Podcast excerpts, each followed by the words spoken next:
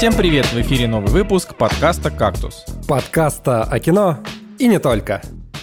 И с вами Николай Цугулиев, Евгений Москвин и Николай Солнышко. Сегодня в программе «Синий жук. Очередной провал от DC или шедевр?» Седьмой сын. Провал Сергея Бодрова в Голливуде. Фильм от подписчика. Треугольник. Больший треугольник печали, чем сам треугольник печали. Кентавр. Триллер с Юрой Борисовым. Йо, братья, как? Как оно? Блин, ребят, я, я, я сегодня прям пару добрых дел сделал. Вы готовы послушать? Вообще, вы Давай, не давай. представляете, как я Давай. сегодня просто сделал два добрых дела утром. Сегодня рано утром вы- выезжал на работу, но я когда выезжаю на какую-нибудь долгую э, съемку, которая требует от меня больших физических долгих усилий, я обычно с утреца в магазине беру себе бутылочку, там, бутылочку колы и спрайта, ну или там бутылочку морса и колы, или там ну, минералки и спрайта, или там швепса и адреналина раша, или там, ну, в общем, я могу там еще 500, вы понимаете, этих самых, да, Да, как будто бы. сочетаний. Э, ну, в общем, я, я такой беру бутылочку колы Zero 0,5, беру бутылочку спрайта 0,5, вот прям магазин, магазин время, там, не знаю, 8-20 утра, и, и я такой беру, и падает бутылка фанты еще пластиковая. Ну как, ладно, это не фанта, это добрый, ну не суть. В общем, падает, падает, и как бы, знаете, когда бутылка дичайше падает пластиковая на землю, она потом так дух, дух, дух, дух, дух, дух, дух по земле, то есть она 50 раз ударилась Сейчас, подожди. пол. Дух, дух, дух. Из нее вышел дух. Жень, не шути больше никогда. Все, заканчиваем В общем, в общем, в общем, просто бутылка фанты 50 раз ударилась об землю. А, Как вы понимаете, после этого, ну, если ее открыть, это будет вот фонтан. Как помните, когда э, Джейди сел в машину к доктору Коксу, вот эта великая сцена из клиники, помните, да? В общем, бутылка фанты, очевидно, взорвется. Поэтому я решил сделать доброе дело. Я купил эту бутылку э, тоже, чтобы она ну, не была случай... чтобы она не обернулась несчастьем для случайного покупателя, который купит ее и э, окажется в ужасной ситуации. Ты сделал доброе Слушай, дело, Николай, и это, ну ты прям это не фанта, герой. это добрый. Ты сделал доброе дело. Да, фанта, доброе. Как, как вам? как Фонтан, вам, ребят? короче. Э, Даррен Аронофский. Друзья, вот не все герои носят плащи, вы понимаете, да? Ты молодец. Кстати, В общем, вот такая история. сразу тебя перебью. Помните вот э, замечательные истории про курьеров и э, то, что мы не даем чаевые? Просто небольшая ремарочка, то, что Конечно же помню. Делаем Женя, добрые дела. Конечно помню. я заказал кошачий корм. Обожаю эти моменты, когда ты применяешь купон, и тебе как бы зачитывается скидка, но все равно какая-то вот подляночка происходит. Это когда ты можешь применить купон, но у тебя бесплатная доставка перестает действовать, там или еще что-то. И, короче, вот в этот раз у меня было так. Я применил купон, и у меня заказ вместо 2500, он стал 2000, 1 рубль. А это что значит? Что когда пришел курьер, ну, мне просто пришлось дать ему сдачу, то есть э, чаевые. Доброе дело сделал. Человек запыхался, да, я такой, ну Доброе ладно дело. уж, оставляйте себе. Доброе Блин, дело. я хотел, Так, ну, я ну, хотел, ну, я у хотел меня еще придумать есть... историю, сделал ли я какое-то доброе дело, но я, честно говоря, не сделал никакого Николай, ты ведешь дела. подкаст. Но у меня еще есть доброе дело. Это, это еще не Так. все. Я, я не закончил. А, и тоже сегодня утром, значит, вы, выезжал на машине из квартала, из района, из двора, можно сказать, и на выезде со двора образовалась жуткая пробка. И знаете, вот бывает такое, что вот бутылка, дорога как бы из, из двора, как бутылочное горлышко такое, хоп, и э, как бы там где-то 5 машин пытается выехать справа, еще 10 машин слева, и тут один человек, вот он просто наперекор всем, значит, закрыл вот проезд для одной из сторон. То есть вот наш самолет пытается выехать, а человек встал, потому что он хочет заехать. И не пускает никого. Можете себе представить? Вот это, ну просто... Ты, даст, ты достал автомат и расстрелял его машину, да? на Нет, ты, секунду? ты, ты, ты, ты будешь довольно, ты будешь смеяться, э, но я, ну, я вот был третьим в ряду, короче, из машин, которых он не выпускал. И я такой вижу, а я такой, а мне вообще надо выехать, мне надо... А все просто сидят, а он... И вот я вижу, что он тоже просто сидит, то есть... И, и человек в машине, который не выпускал, он просто сидит, и люди, которым надо выехать, тоже просто сидят, ну, ничего не делают. Я такой смотрю, а я понимаю, что мне бы надо уехать. И я просто вышел из машины, и я подошел к этому человеку, и я просто начал его умолять, типа, брат, ну выпусти ты нас, ну на работу надо, ну, пожалуйста, ну отъедь, ну тебе на полметра отъехать, и мы все сможем выехать. Вот тебе бутылка фанты. Не, короче, про, про- про бутылку Про бутылку фанты это просто смешная добивка, но все остальное правда. Я реально просто вот умолял, я сложил ему руки вот с смайликом из WhatsApp, знаете, вот этим с руками. И он так посмотрел на меня, и, и, и он реально отъехал, просто отъехал назад и выпустил. Я просто думаю, блин, ну. То есть я как бы сделал доброе дело, ну, для, для нескольких еще автомобилей, которых он не хотел выпускать. Но это просто вот, вот такая вот была история, что реально э, просто я вышел и чуть ли не на коленях выпросил у человека, чтобы он выпустил это. Да? Просто странно было то, что он не выпускает, все сидят. Я уж не знаю, вот это как бы, я не знаю, что это было, что ну, неужели только мне было интересно, я не знаю, выехать. Все остальные были готовы ну, ждать, пока кто-то кого-то перетерпит. Ну, я решил так, так вот поступить. Но я расскажу вам еще о том, как мне добро вернулось, так сказать. Ну давай, давай. Вот. Какой-то круг, круг, круг добра это, какой-то от Николая. Ну просто у меня же всегда, я, я стараюсь, чтобы у меня всегда было, если это микроистории, то чтобы их было три. Вот, значит, уже пару дней назад да, вчера, в общем, купил букет цветов, принесли домой букет цветов, а они цветы раскрылись, и оказалось, что они заплесневели. Ну, такое случается с цветами, и как бы это технически обусловлено тем, что, ну, э, цветы, они, они хранятся в холоде, как бы, и они закрытые. И там внутри может расти плесень, как бы так по чуть-чуть. А если вот цветы, ну, переносят обратно, в, не обратно, а вот в тепло приносят, цветы распускаются, и плесень так тоже расцветает, так вот плесень, так, о, тепло, хорошо, и видно плесень на цветах. В общем, обратился в цветочный магазин, и цветочный магазин такой, ну да, беда, приезжайте, возьмете завтра новый букет. Вот так вот, так что сегодня приехал, взял новый букет. А, так что вот... Так Можно я добью тоже вот э, сразу давай, же? Давай, Заказываю сегодня комплексный обед в столовой на работе, и у нас всегда на выбор два супа. Какой-нибудь условно куриный, и был э, минестроне.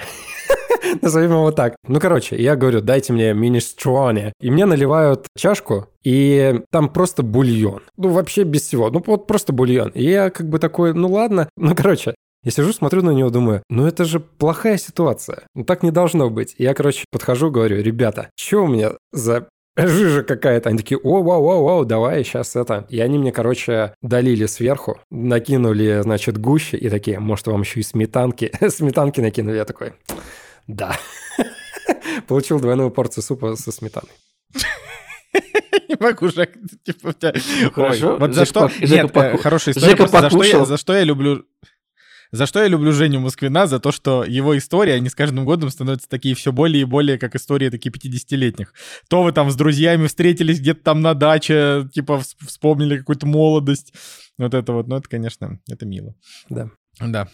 У меня, у меня, э, ну, как бы каких-то историй о невероятном добре, наверное, не происходит, потому что ничего хорошего, в общем-то, в последнее время не происходит. А, вот, но как бы я, например, вот я сейчас сижу без работы, а, и как бы я вот в, в поисках очередной, мне кажется, что это, как называется, это, это войдет в историю кактуса, как вот у каждого из нас там была какая-то своя эпопея, вот у Жени была эпопея с работы, вот я надеюсь, что моя эпопея с работы все-таки будет иметь когда-нибудь какое-то завершение тем, что я ее наконец найду, вот, но так или иначе, короче, сижу без работы, и э, я обнаружил, что я уже значит, последнюю книгу, вот которую я прочитал, ну, знаете, вот типа вот так, чтобы вот я ее закрыл и как бы последнюю страницу, и вот она была проч- прочтена. А это было, я вам сейчас скажу, Подожди, когда вы... Ты, ты книгу закрыл и как-то поплыл. А что, а что с вами сегодня произошло? Вы после вот этого круговорота добра вы просто резко разучились шутки Нет, шутить? мы «Синего жука» просто посмотрели. Да, понятно. Это, какой? То есть вы просто отупели буквально физически. А, я, я могу понять, я испытывал те же самые чувства, когда смотрел «Синего жука». Короче, то есть я вот последнюю именно книгу прочитал аж в мае. То есть там э, э, с мая и вот по текущее время я только журнал «Орнамент» читал, про который я рассказывал. Вот, это, конечно, абсолютная стыдоба. Поэтому э, я решил, а чё я вообще трачу свою жизнь так бесцельно? Я почитаю книги. вот. Поэтому я прочитал одну хорошую книгу, которая называется «История России в 14 бутылках водки». Я ее дочитал. Классная, абсолютно вообще всем советую. А, вот. А, а сейчас я почти прочитал, то есть уже там из 400 страниц 350, а, книжку, которая называется клуб убийств по четвергам. Вот. Я бы, наверное, ну, то есть, если историю России в 14 бутылках водки я особо никому советовать не буду, просто... Она, она вообще, она дико кайфовая, но но как бы людям советовать не художественную литературу, это себе дороже. Потом придут скажут, ой, ну что ты мне там посоветовал? Вот, короче. А вот это, это такой детективчик про группу обеспеченных стариков, которые живут как бы... Это типа не дом престарелых, а такое отдельно построенное поселение для богатых старичков, где они сами себе покупают квартиры. А, и вот они там живут в этом поселении э, какое-то время, да, пока не умирают. То есть, типа, живут, потом попадают в хоспис, в хосписе умирают. Вот, но это не грустная история. Это, короче, эту книжку написал комик. Ричард Осман, понятия не имею, кто это такой, но какой-то английский комик. Вот. И я просто тут, тут я бы сказал, что это, что это просто вот очень хорошая история для того, чтобы как-то вот провести время за литературой, при этом э, вообще, вообще не заморочиться. Вот. То есть есть, я знаю, что как бы есть такой запрос у людей, которые читают книги. Э, есть запрос на что-то такое почитать, чтобы вот как бы лишнего гемора не было. Вот. И я могу сказать, что это вот как раз так, такая, такая вот книга. Э, поэтому могу Николай, посоветовать она. Николай, да, запрос есть только на добрые дела, ты не понимаешь? Сейчас, да. Давай еще это, загнем философию, что вот сейчас такое время. А, короче, да, поэтому вот если интерес, то есть это детективная история, типа там убивают человека на территории вот этого, вот этого поселения, а клуб убийств по четвергам — это группа из четырех, да, вот это я как раз и не сказал, это группа из четырех супер бодрых старичков, которые как бы от скуки э, расследуют всякие разные дела, которые произошли, ну, там, когда-то давно, да, криминальные. А, и их там просто никто как бы не разгадал. Ну, получают они их, типа, не очень-то легально, не очень легальным образом, но это как бы, не, типа, не имеет отношения как бы к основному сюжету, то есть это просто, типа, группа друзей. Но когда убийство типа, происходит на территории самого вот этого вот, значит, э, комплекса, они решают в это дело влезть для того, чтобы это уже прям расследовать. Поэтому, короче, я советую. Я советую, это, это прикольно, там хорошие шутки, при этом она местами довольно трогательная, вот так я могу могу даже сказать, там есть очень много таких хороших, трогательных сцен там с рассуждениями о смерти, потому что, ну, главный герой тоже старички, очевидно, что там как бы а, многие из них уже без мужей или жен, потому что, потому что они там умерли от старости, и они там как бы расследуют дело там по-всякому, по-веселому, но при этом там иногда вот вспоминают о прошлом.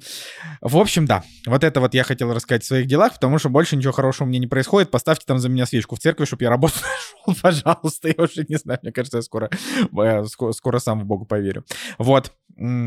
Я все. Э, Че, Женя вроде хотел рассказать, да, ты же хотел, Женя, в делах рассказать, да, про, про кинчик. Вместо этого рассказал нам про что-то другое, что мы не ждали. Да я встревал, я еще не рассказывал. Но на самом деле, да. Ха-ха, вот оно, да, как работает. Да. Э, понятно, понятно. Все, продолжаю давать долги с предыдущих э, недель. В общем, я как-то в предыдущем выпуске упомянул, что я посмотрел «Седьмой сын» из-за того, что в фильме «Бенни и Джун» появилась Потому что всех прошлых шестерых ты уже посмотрел, потому что, правильно? Это, блин, это шутка, которую я хотел пошутить. Николай, ты хотел. Николай спас другого Николая. Плохие шутки в этом выпуске. Плохие шутки, добрые, плохие шутки, добрые, дела. Вот, вот, вот мотто этого подкаста. Короче, «Седьмой сын» Сергея Бодрова, 2014 год. И на самом деле мало, мне кажется, кто знает, что в свое время, практически 10 лет назад, Сергей Бодров взял из какого-то хрена в Голливуде снял 100-миллионный э, фэнтези приключенческий типа блокбастер. На бумаге звучит интересно. На деле какая же это боль. Почему? Потому что, во-первых, есть номинация на «Золотую малину», и причем э, это номинация «Худшая женская роль второго плана». И кому она предназначена? Конечно же, Джулиане Мур, но я здесь не очень согласен. Мне а кажется... Почему, конечно же, Джулиана Мур хорошая, что ты... Э, Почему, конечно? Конечно же, в плане того, что вот я из-за нее решил пересмотреть этот фильм, и, ну и плюс Надя как бы не видела еще, да, эту картину. И когда я открыл э, страницу, то увидел, что, конечно же, вот Джулиани Мур почему-то «Золотая малина» номинация. Но я не согласен, потому что Алисия Викандер здесь э, играет э, возлюбленного главного героя, и вот она здесь, конечно, вот вообще дерево. Вот насколько можно быть деревянной актрисой, мне кажется, она здесь воплощение «Золотой малины». Но это может быть вкусовщина, но мне кажется, это был, конечно, мискаст. Давайте по порядку. В свое время я уже смотрел «Седьмой сын», когда он а, только выходил. Это был, наверное, какой-нибудь возраст, когда я в универе учился. И, конечно же, мне было интересно посмотреть, что же Сергей Бодров сможет сделать со 100 миллионами долларов в кармане, и тем более с актером Джеффом Бриджесом в главной роли.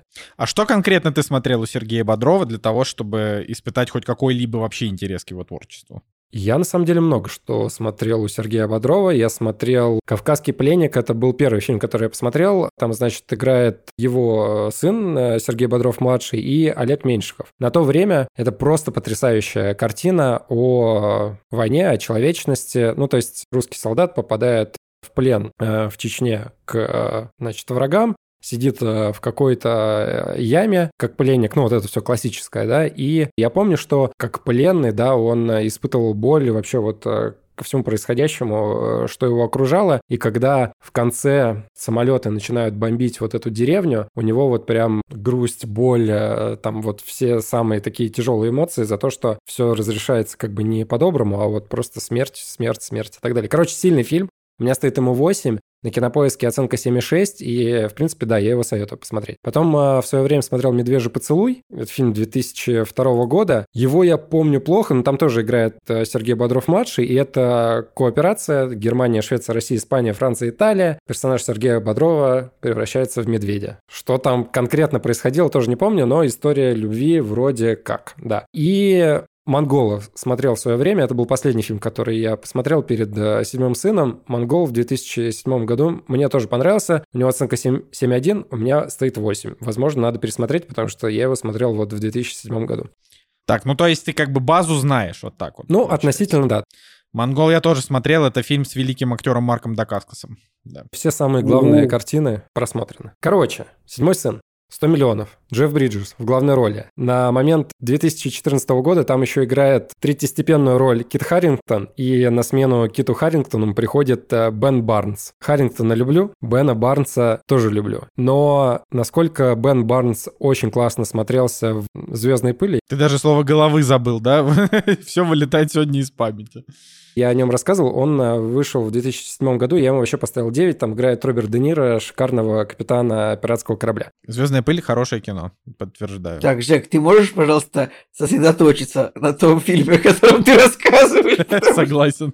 Короче, а в начале в э, «Седьмом сыне» помощника главного героя играет э, Кит Харрингтон. У него трагическая судьба, он э, проигрывает битву ведьме, которую играет Джулиана Мур, и где-то на десятой минуте фильма умирает. Ну, потому что, видимо, никому неизвестный актер, подающий надежды, он появился, его убили.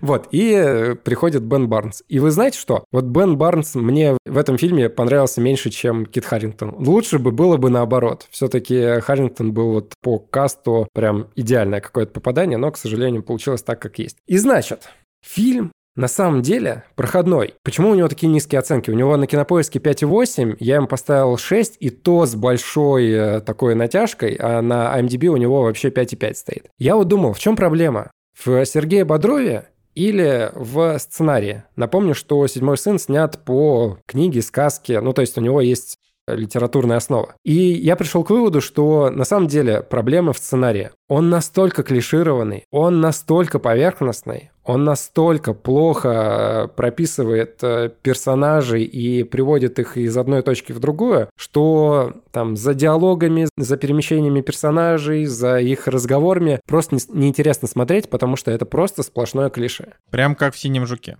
Ну да, это мы еще разберем. Но иногда бывают такие моменты, что режиссура как в «Синем жуке», например, она может вытянуть э, клишированный, э, может быть, слабый сценарий на какой-то другой уровень, и вот эта вот э, плохая сценарная основа, она может уйти на задний план. Но здесь, к сожалению, сыграло и то, что Сергей Бодров и с режиссуры налажал, и это нужно признать, как бы больно не было. ну, мне, например. Ну, все равно как-то хочется, да, чтобы режиссер отечественный показал себя в Голливуде, и все таки о, смотрите, может что-то. Но нет, диалоги просто нереально плохо сняты. Персонажи такие деревянные, Кроме Джеффа Бриджеса. Вот Джефф Бриджес, снимаясь даже в абсолютном дерьме, все равно выглядит круто. Какой бы фон вокруг него не был, он все равно максимально шикарно выглядит э, в кадре и пытается. Он пытается спасти картину, но, к сожалению, одного Джеффа Бриджеса мало, чтобы вытянуть это куда-то наверх. То есть можно шутку придумать. Сколько нужно Джеффов Бриджесов, чтобы спасти картину Сергея Бодрова? Семь.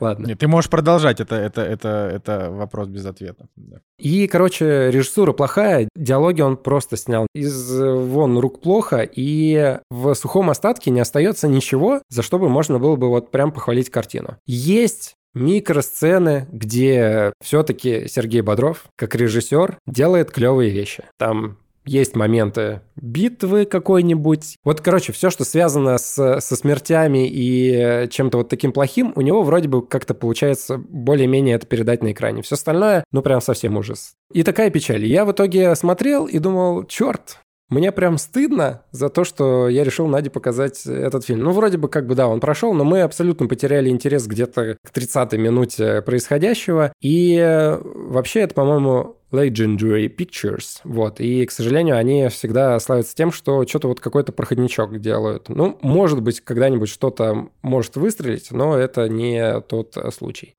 Но спасибо, что поделился, смотреть мы это, конечно же, не будем. Нет, ну вдруг э... кто-то подумал, хочу посмотреть «Седьмого сына». Я говорю, нет, не надо. А, а я тут это самое, вот э, Жека напомнил про актера Бена Барнса, и я сейчас вспомнил о том, а, вот что вот на этой неделе я думал о том, что совершенно критическое количество сериалов начинаются на букву «Б». Прям вот если просто начнете копаться в этом, вы не представляете, сколько сериалов начинаются на букву «Б». Вот это, ну, на латинскую букву «Б». Это не обязательно будет на русскую «Б», но давайте начнем. Букины. Медведь. БР. Букины. Нет, Букины не начинаются на букву Б, и даже оригинальный. Ну, значит, да, ребята, но количество сериалов на букву Б, оно зашкаливает. Вы готовы, чтобы я доказал? Ну, давай, давай, давай, давай. Ребята, Барри, Breaking Bad, Баффи, Истребительница вампиров, The Boys, пацаны. Боунс, Кости был такой сериал, может быть, помните. Blackbird, Черная птица. Beverly Hills, 90210. Baywatch, Спасатели Малибу. Better Call Saul. Babylon 5. Boardwalk Empire, подпольная империя, Бостон Лигал, юристы Бостона, Бриджертоны, Big Bang Theory. И пока что мой список закончился, но что-то я забыл, что-то недавно. Uh, The Book of Boba Fett, если он так называется, если не ошибаюсь. Uh, в общем, Black Books, книжная лавка Блэка. Вот. Uh, ну... uh, да, вот так вот. Поэтому просто, просто невероятное количество начинается на букву Б. И наверняка что-то я забыл. Наверное, есть какое-нибудь маркетинговое исследование, да, типа, да, что да, да. люди больше э, там кликают на сериал, если он называется как-то как-то с Б, не знаю. без Б. Ну, а, ребята, ребята, стоп. Black Mirror. Вот я еще вспомнил. да. Ну, в общем, ну, это, это всем, хорошее, всем на подумать. Хорошее наблюдение. Да, хорошее наблюдение. Чё, я тогда думаю, что мы можем двигаться, нам сегодня много чего есть обсудить, э, к премьерам. Никто не ждал, но они наступили. Премьеры недели. Итак, премьерный день, 12 октября 2023 года. И мы все еще вещаем, да, как бы кактус, кактус все еще вещает. А, из интересного на этой неделе в российском прокате выходит фильм «Молодой папа» Падре Пио с Шайей Лабафом в главной роли. И, насколько я знаю, Шайя Лабафа вроде похвалили за, именно за саму роль. Про фильм я ничего больше сказать не могу. Все остальное на этой неделе какая-то хренота. Если есть что сказать, вы, конечно, скажите, но я, я ничего интересного не нашел. Ну, прокатчики, конечно, Именно молодцы, что прокате. назвали фильм «Молодой папа» все, значит, поклонники Паула Сарантино сейчас такие, так, подождите-ка, как продавать кино в России? Про Шайла Баффа я вообще, честно говоря, забыл, и внезапно, что он еще появляется где-то в кино. Ну а что, это же не Эзра Миллер, он там не, это культ, культ имени себя не создавал. Просто, просто, просто вонял на съемках, ничего страшного. Но самое главное, что надо сказать, вот что выходит на этой неделе, я вижу, что абсолютно зеленейший метакритик 75 из 100 на основании большого количества рецензий у нового сериала от Netflix от легендарного шоураннера Майка Фленнегана «Падение дома Ашеров». 75 из 100. Это Мне хорошие нравится, новости. Это, это реально, я хотел тоже это сказать, но это мы уже к цифровым релизам подошли. Мы ну, я просто не, не смог, еще. я не смог терпеть просто, потому что я только сейчас это проверил, если честно. Просто это... На больших экранах «Иди ко мне, детка» Мариса Томей и Питер Динклейдж. Но я, на самом деле, смотрю на Питера Динклейджа и жду «Токсичного Мстителя». Вот мне все остальное с ним не интересно. Я жду, когда он будет кровищу на экране. А Питер раздавать. Динклейдж, он же просто больше ни, ни в чем хорошем-то и не снялся вроде как, кроме «Игры престолов», поэтому все, все и ждут.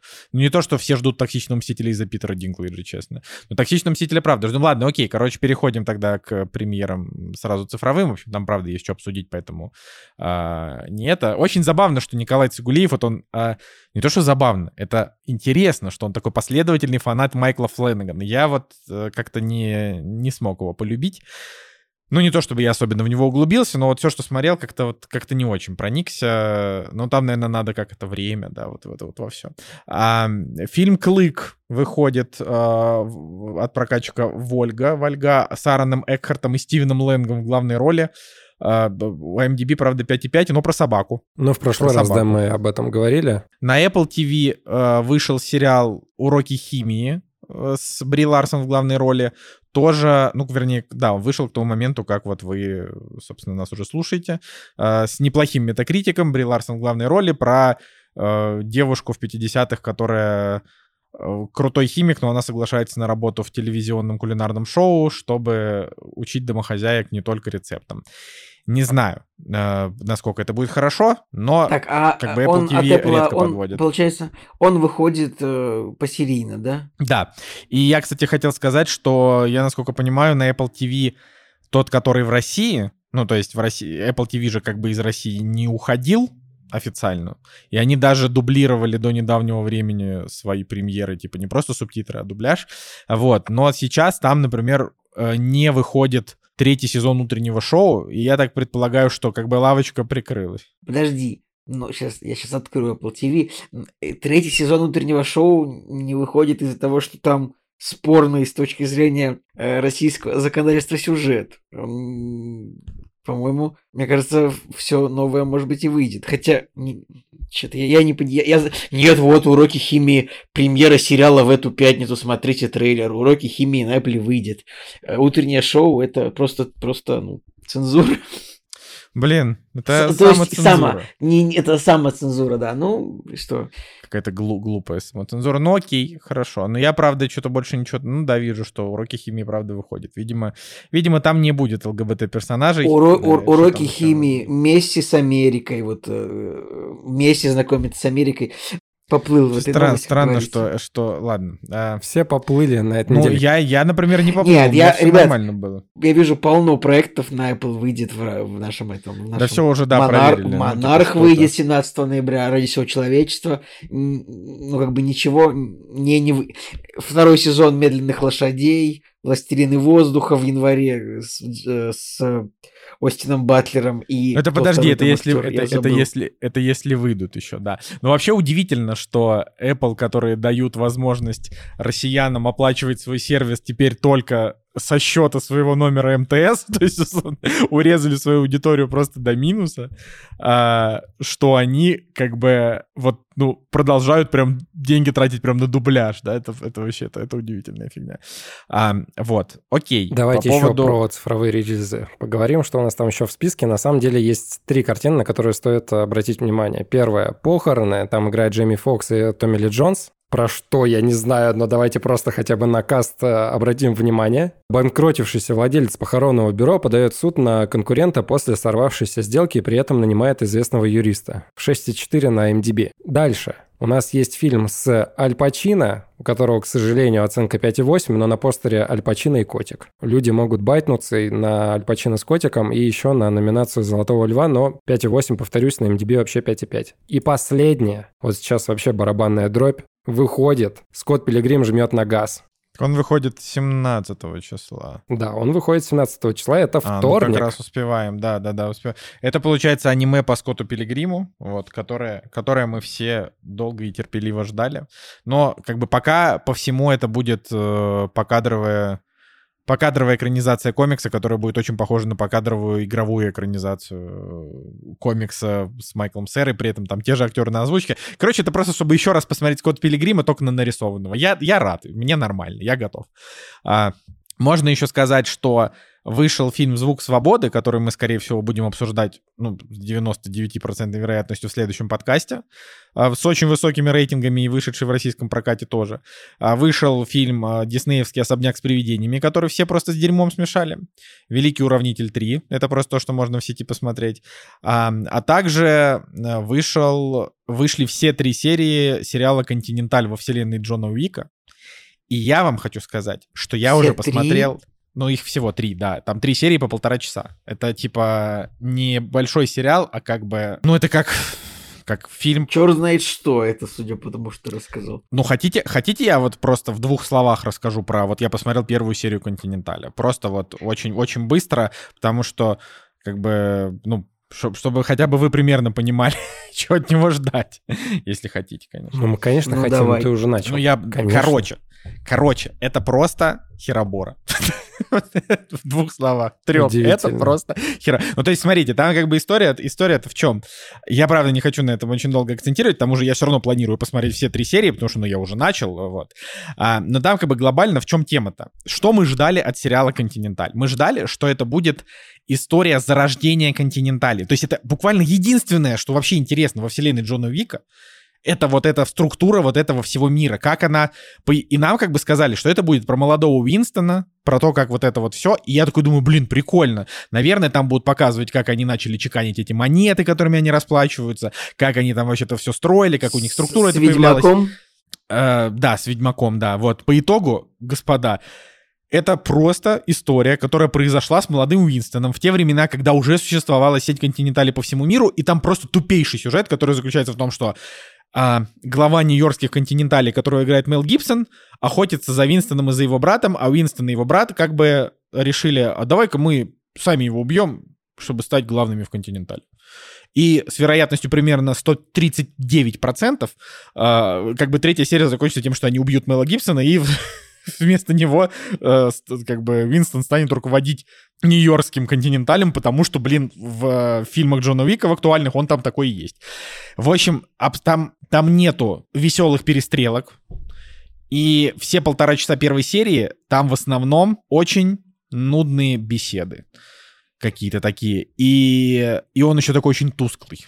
вот, то есть если Джон Уик, он такой весь стилевый, он такой на неоне. И опять же, я уже как бы разлюбил Джона Уика, поэтому особенно сильно я хвалить его не хочу, но надо сказать, что там и третья, и четвертая часть, и вторая, и первая, у них у всех свой цвет, свой стиль. Вот четвертая, она вообще вся такая прям неоновая, разнеоновая, что там только нету.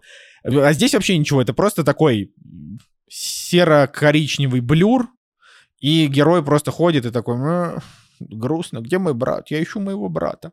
Вот, поэтому, если вы прям любите Джона Уика, не надо это смотреть. Это просто фигня. Просто фигня, к огромному сожалению. Честно, хотелось посмотреть только из-за Мэла Гибсона.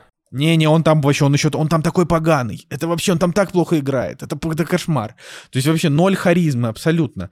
И, ну, Поэтому, когда вышел отрывок из э, этого сериала, я его посмотрел, я подумал, Господь, какая же херабуда, потому что все в темноте, все вот эти вот э, классические драки, они все вот снято в темноте, чтобы максимально скрыть бюджет. Короче, показывали отрывок, где чувак дерется, и он издалека похож на Киану Ривза, но это не Киану Ривз. Нету режиссера, который тащил на себе, значит, все эти фильмы и э, выкручивал на максимум фишки, которые крутые, да, и благодаря ним можно было на минус какие-то закрыть глаза. А вот так вот отрывок смотришь и думаешь, блин, ну что, э, какая-то пародия Ну, просто. да, да, в общем, это, это, к сожалению, да блин, Джон Уик уже сам на себя пародия. А это, а это получается Пародия на пародию. Не то, что пародия. Короче, это просто очень слабый спин Я бы... Я сначала думал, что это лучше, чем у Джон Уик 4, потому что там лор, ну, то есть я как бы я рассчитывал, то, что там сериал, ну, как бы сериал, да, вот это трехсерийный, как они называют, three-part event, а, вот это three-part event начинается с того, что там действительно такая драка, как бы отдаленно напоминающая то, что происходит в фильмах про Джона Вика, действительно с чуваком с прической, похожей на прическу Киану Ривза, а, вот, и там как бы вначале, типа, персонаж крадет какую-то очень важную штуку из Континенталя. Как раз что-то, по-моему, что то ли монеты чеканит, то ли что-то. Я не знаю. Короче, там, мне кажется, это еще об этом расскажут во второй или в третьей серии. Я их пока не посмотрел. Вот. а, но как бы ты вот смотришь и думаешь, ну вот, наверное, что-то закрутится, да, будет как-то интересно, а потом нет, потом просто все заканчивается. Грубо говоря, даже в четвертой части, в которой напрочь вообще отсутствует что-либо, кроме драк, вот этих вот однообразных, которые длятся три часа, а, там и то больше лора, потому что они там хоть как-то обсуждают, вот, типа, что вот есть какой-то непреложный вот очередной закон, который вот накладывается на тот закон, на тот закон накладывается на этот закон, ну хоть что-то там обсуждают. А здесь даже этого нет, просто вот он есть континенталь. Да, там показывают молодого Харона, которого этот а, актер-то Лэнс Редик, он же умер, э, вот, а там молодой чувак, как бы молодой персонаж, тоже ноль интересно, интереса он вызывает. Поэтому, да, к огромному сожалению, это слив. Я уже не знаю, ждать там балерину Сани де Армас или не ждать уже. Мне кажется, что это... Что, что, это, что это уже все. Вот, ладно, поехали. Поехали обсуждать кино. У нас много-много кино. «Кактус» — подкаст о кино и не только. А, итак, друзья, собственно, э, фильм недели, если можно так сказать, э, тот фильм, который мы посмотрели все втроем.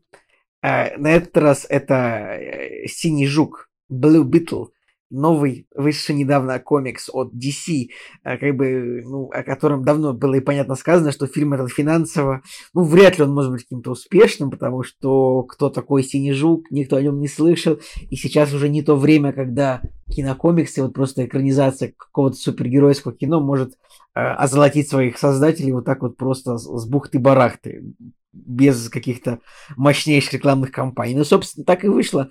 Бюджет 120 миллионов, такие же сборы. Но при всем при этом, на самом-то деле, фильм получился не такой дурной, как мне показалось. Сейчас мы это обсудим. И что же такое «Синий жук»? Ну, а, «Синий жук» — это вот мексиканский супергерой. Это вот просто, если очень быстро так рассказывать, то, например, если... Но мне надо, была... мне надо ворваться, мне надо ворваться в твой рассказ на полсекунды, что Синий Жук... Пожалуйста. Это не просто то, что мы о нем сейчас расскажем, а это активный персонаж грядущего перезапуска DC с Джеймсом Ганном. И Джеймс Ганн анонсировал Синего Жука как одного из постоянных героев этой новой обновленной киновселенной. Угу довольно, довольно любопытно. Это, конечно, кстати, очень смешно. А Синего Жука играет, э, собственно, э, мексиканский актер э, Шоло Маридуэнья. И, да. и откройте его фотографию на кинопоиске, он выглядит точно так же, как Эндрю Гарфилд с мексиканским фильтром. Ну, то есть, это, я не знаю, насколько это... Ну, вот, ну, вот он, у него такая же прическа, такая же форма лица. Блин, ну я вообще, я люблю этого чувака, потому что, потому что это главный герой моего любимого сериала «Кобра Кай». Поэтому mm-hmm. я, я как бы... Вот это, это одна из тех вещей, которая мне в этом фильме понравилась. Ну, в общем, ладно, давайте к сюжету. Итак, э, «Синий жук». Сюжет э, фильма начинается прямо э, вот с самого начала, вот как бы в, ти в титрах. Нам в титрах показывают, буквально в стартовых, что есть э, какая-то мощная компания, которая называется Cord Industries. Ну, обязательно должна быть какая-то компания э, в фильме. Есть компания Cord Industries, которая, э, в общем, у которой был какой-то владелец, который пропал, и э, все активы этой компании перешли его, его сестре, которая начала, как бы, э, которая вот эту компанию, которая вроде как занималась, ну, всяческими, всяческими разработками. Но эта сестра, которая играет Сьюзан Сарандон в фильме, она как бы главный злодей, очевидно. Она эту компанию перестроила ну, не только на развитие всего, но и на военные рельсы. То есть она собирается э, сделать ее военной компанией. И тут мы вспоминаем 2008 год, как Тони Старк. фильм «Железный человек». «Железный да. человек», Тут прям да. есть, тут вообще в этом фильме дикое количество цитирований, типа где-то три или четыре раза просто э, буквально цитирование «Железного человека». Но общий фильм начинается с того, что нам показывают, что вот эта э, владелец этой компании, Виктория, Виктория Корт, она находит некий артефакт, который упал из космоса, и вот вокруг артефакта, э, разумеется, огромная военная база, где она такая, о, ура, мы нашли этот артефакт. Ну и нам показывают, что это какой-то маленький синий жучок, вот такой скоробей синего цвета металлический, она его нашла, он ей нужен, очевидно, для ее каких-то злодейских, суперзлобных, мощнейших империалистических военных разработок. Итак, а дальше сюжет переходит на главного героя. Главный герой фильма а, молодой мексиканский молодой человек Хайме, ну или Джейми, ну, в общем, будем называть его Хайме, а, он возвращается а, в свой родной город, который город Эль Лас Пальма, я забыл, как называется. Короче, это такой полувымышленный город, И там даже страна полувымышленная, потому что там не совсем понятно, это Америка или это Мексика или это что-то э, лати... или что-то южноамериканское. Вот я прям не понял, в какой стране находится по факту этот город. Надо, наверное, надо, наверное прочитать Википедию по этому поводу. Так в, Мек... В общем, в наш Мексике герой- же, в Мексике же. Это же Он, этот город слишком э, супертехнологичен для Мексики, то есть, как бы, ну, мне просто показалось, что это По-моему, нет, нет, нет, подождите, более- стойте, стойте, стойте. Они же говорили в семье, что, значит, э, отец перевез всех за границу, и они такие, самое сложное было перейти границу. Он такой, нет, самое сложное было следующие 20 лет пахать, чтобы обрести здесь жизнь. Мне кажется, это Америка. Всё-таки- то есть все-таки это, все-таки это, это Америка. это Тем более, Америка. Ну, чувак хорошо. носит э, толстовку Готэма. Я думаю, что это как бы вот где-то в одной вселенной, они там рядом находятся. Ну, они и есть в Мгм. одной вселенной, потому Ну, что... они есть, в- они DC, есть да. в, одной, в одной вселенной, да. Я имею в виду, что Америка. Сейчас, подожди вот я сейчас погуглю вот этот вот Палмера Сити. А, тем Хайми Рейс возвращается в одной город в Палмера Сити после окончания Готэмского университета. Это довольно забавно, потому что в фильме это нечитаемо, но, видимо, если вот посмотреть на его эту самую, он там идет на собеседование в пиджаке, и, наверное, на пиджаке есть нашивка, и можно увидеть там логотип э, знаменитого Готэмского университета, в который заканчивали очень Наверное, это было на люди, толстовке понимаете. написано, но я увидел на толстовке только Готэм. Вот, что там еще было А, дописано. ну я вот, все, все, отлично, Готэмский университет, логично, все, порешили. Так вот, э, он возвращается в свой город, где живет живет его семья. Его семья это вот, ну, такая стереотипная, очень добрая мексиканская семья. Его встречают в аэропорту, его встречает его мама, его папа, его сестра младшая, а, может, она и старше, чуть-чуть. Ну, они примерно одного возраста, на самом деле. Его дядя и его бабушка. Прям такая мощная, добрая мексиканская семья. Они его встречают, а, и вот он, он закончил университет, он первый человек в своей мексик- мексиканской семье, получивший диплом высшего учебного заведения, они все очень гордятся. Но при этом они сразу сходу рассказывают ему, а, что как бы из-за того, что вот в их городе очень сильно появилась, очень сильно увеличилось свое влияние компания как раз-таки Cord Industries, им пришлось закрыть свою автомастерскую, потому что они не могут конкурировать э, с компанией Cord, которая там, ну, предлагает, видимо, более другие услуги или всю землю скупает там. Это, в общем, по- если там присматриваться к вывескам, которые висят там по всему городу, там просто везде написано, скоро здесь будет новый дом, построенный компанией Cord Industries, здесь Cord Industries строит свое помещение, то есть там прям давно я такого не видел, это, мне кажется, уже лет 10 такого не было, чтобы вот такая откровенно какая-то социалистически левая антикорпоративная повестка была в каком-то фильме, чтобы показывать какую-то такую злую корпорацию, что это самое, что просто, э, просто невозможно. Итак, э, наш герой возвращается из университета, его семья потеряла автомастерскую, его семья скоро потеряет дом, и, в общем, все все плохо, все плохо. Э, но в какой-то момент он со своей сестрой, они устраиваются работать. Куда они устраиваются работать? Они устраиваются чистить бассейны, чистить дом, как раз таки в дом вот этой вот главы этой компании Cord Industries. Э, а у этой главы, вот э, у этой главы есть ее племянница, которая дочка, вот, в общем, есть племянница, которая вот оказывается идейной, такой хорошей, которая идет против своей тети. Тетя решает строить, значит, кучу оружия а племянница против этого. И, в общем, э, наш герой Хайм, он становится вот в доме этих вот э, богатеев, он становится свидетелем ссоры между ними, и он заступается за эту, за эту Дженни, за эту Дженнифер Корд. И как бы она приглашает его в штаб-квартиру этой компании, типа, приходи, я дам тебе работу. Как бы, может быть, долго рассказываю, но так, э, вот так в общем, показывается вот, в принципе, такой стереотипно, вот такой как сказать, с, такой, с такого левого взгляда показывается притесненное этническое меньшинство, притесненное мощными э, как бы корпоративно-империалистскими такими структурами. Да, и, как бы ничего не может он поделать. Диплом он получил, но на работу все равно не устроится, потому что опыта нет. А, такая история. Ну, в общем, он, он приходит в эту комп... приходит в штаб-квартиру этой компании, ну и, разумеется, дальше он получает этого самого синего жука, в которого он и превращается. Ну, то есть, вот такой вот оригин героя. Вот что хотел сказать я по сюжету в начале. Давайте, господа, перехватите у меня отсюда. Вот что хотел сказать автор. Ну ладно, я перехвачу, наверное, просто потому, что мы с тобой в одной лиге играем. Нам с тобой более-менее этот э, фильм понравился. Я бы, я бы сказал... В Лиге справедливости. Да, я угадал твою шутку. Нет, но продолжай. Короче, «Синий жук», да, у него очень слабые оценки, 5,7, и спасибо Николаю, что вот эту всю вводную нам расписал. Честно говоря, вот в интернете в этом вашем интернете ходили разные слухи и рецензии по поводу этого фильма. То есть кто-то говорил о том, что не все так плохо, супер э, семейное кино, а, да, он э, вторичный, да, он э, клишированный, но есть свои вот эти вот нюансы семейности, которые спасают этот фильм. Это редкое событие, но я в целом с массовостью вот этих вот рецензий, которые публиковались в основной своей массе, я с ними согласен, потому что, да, это все вторично, это все мы уже везде видели, и это такой микс, как будто, вы знаете, взяли всю базу фильмов э, по комиксам и каких-нибудь приключенческих фильмов, э, взяли, скормили, и э, оно такое вот оп-оп, переработало и выдало синего И жука. попросили добавить, попросили добавить немного социализма, как бы, и всего и, и, и социализма, и либертарианства еще чуть-чуть. Его надо было Red Beetle называть. Да, это,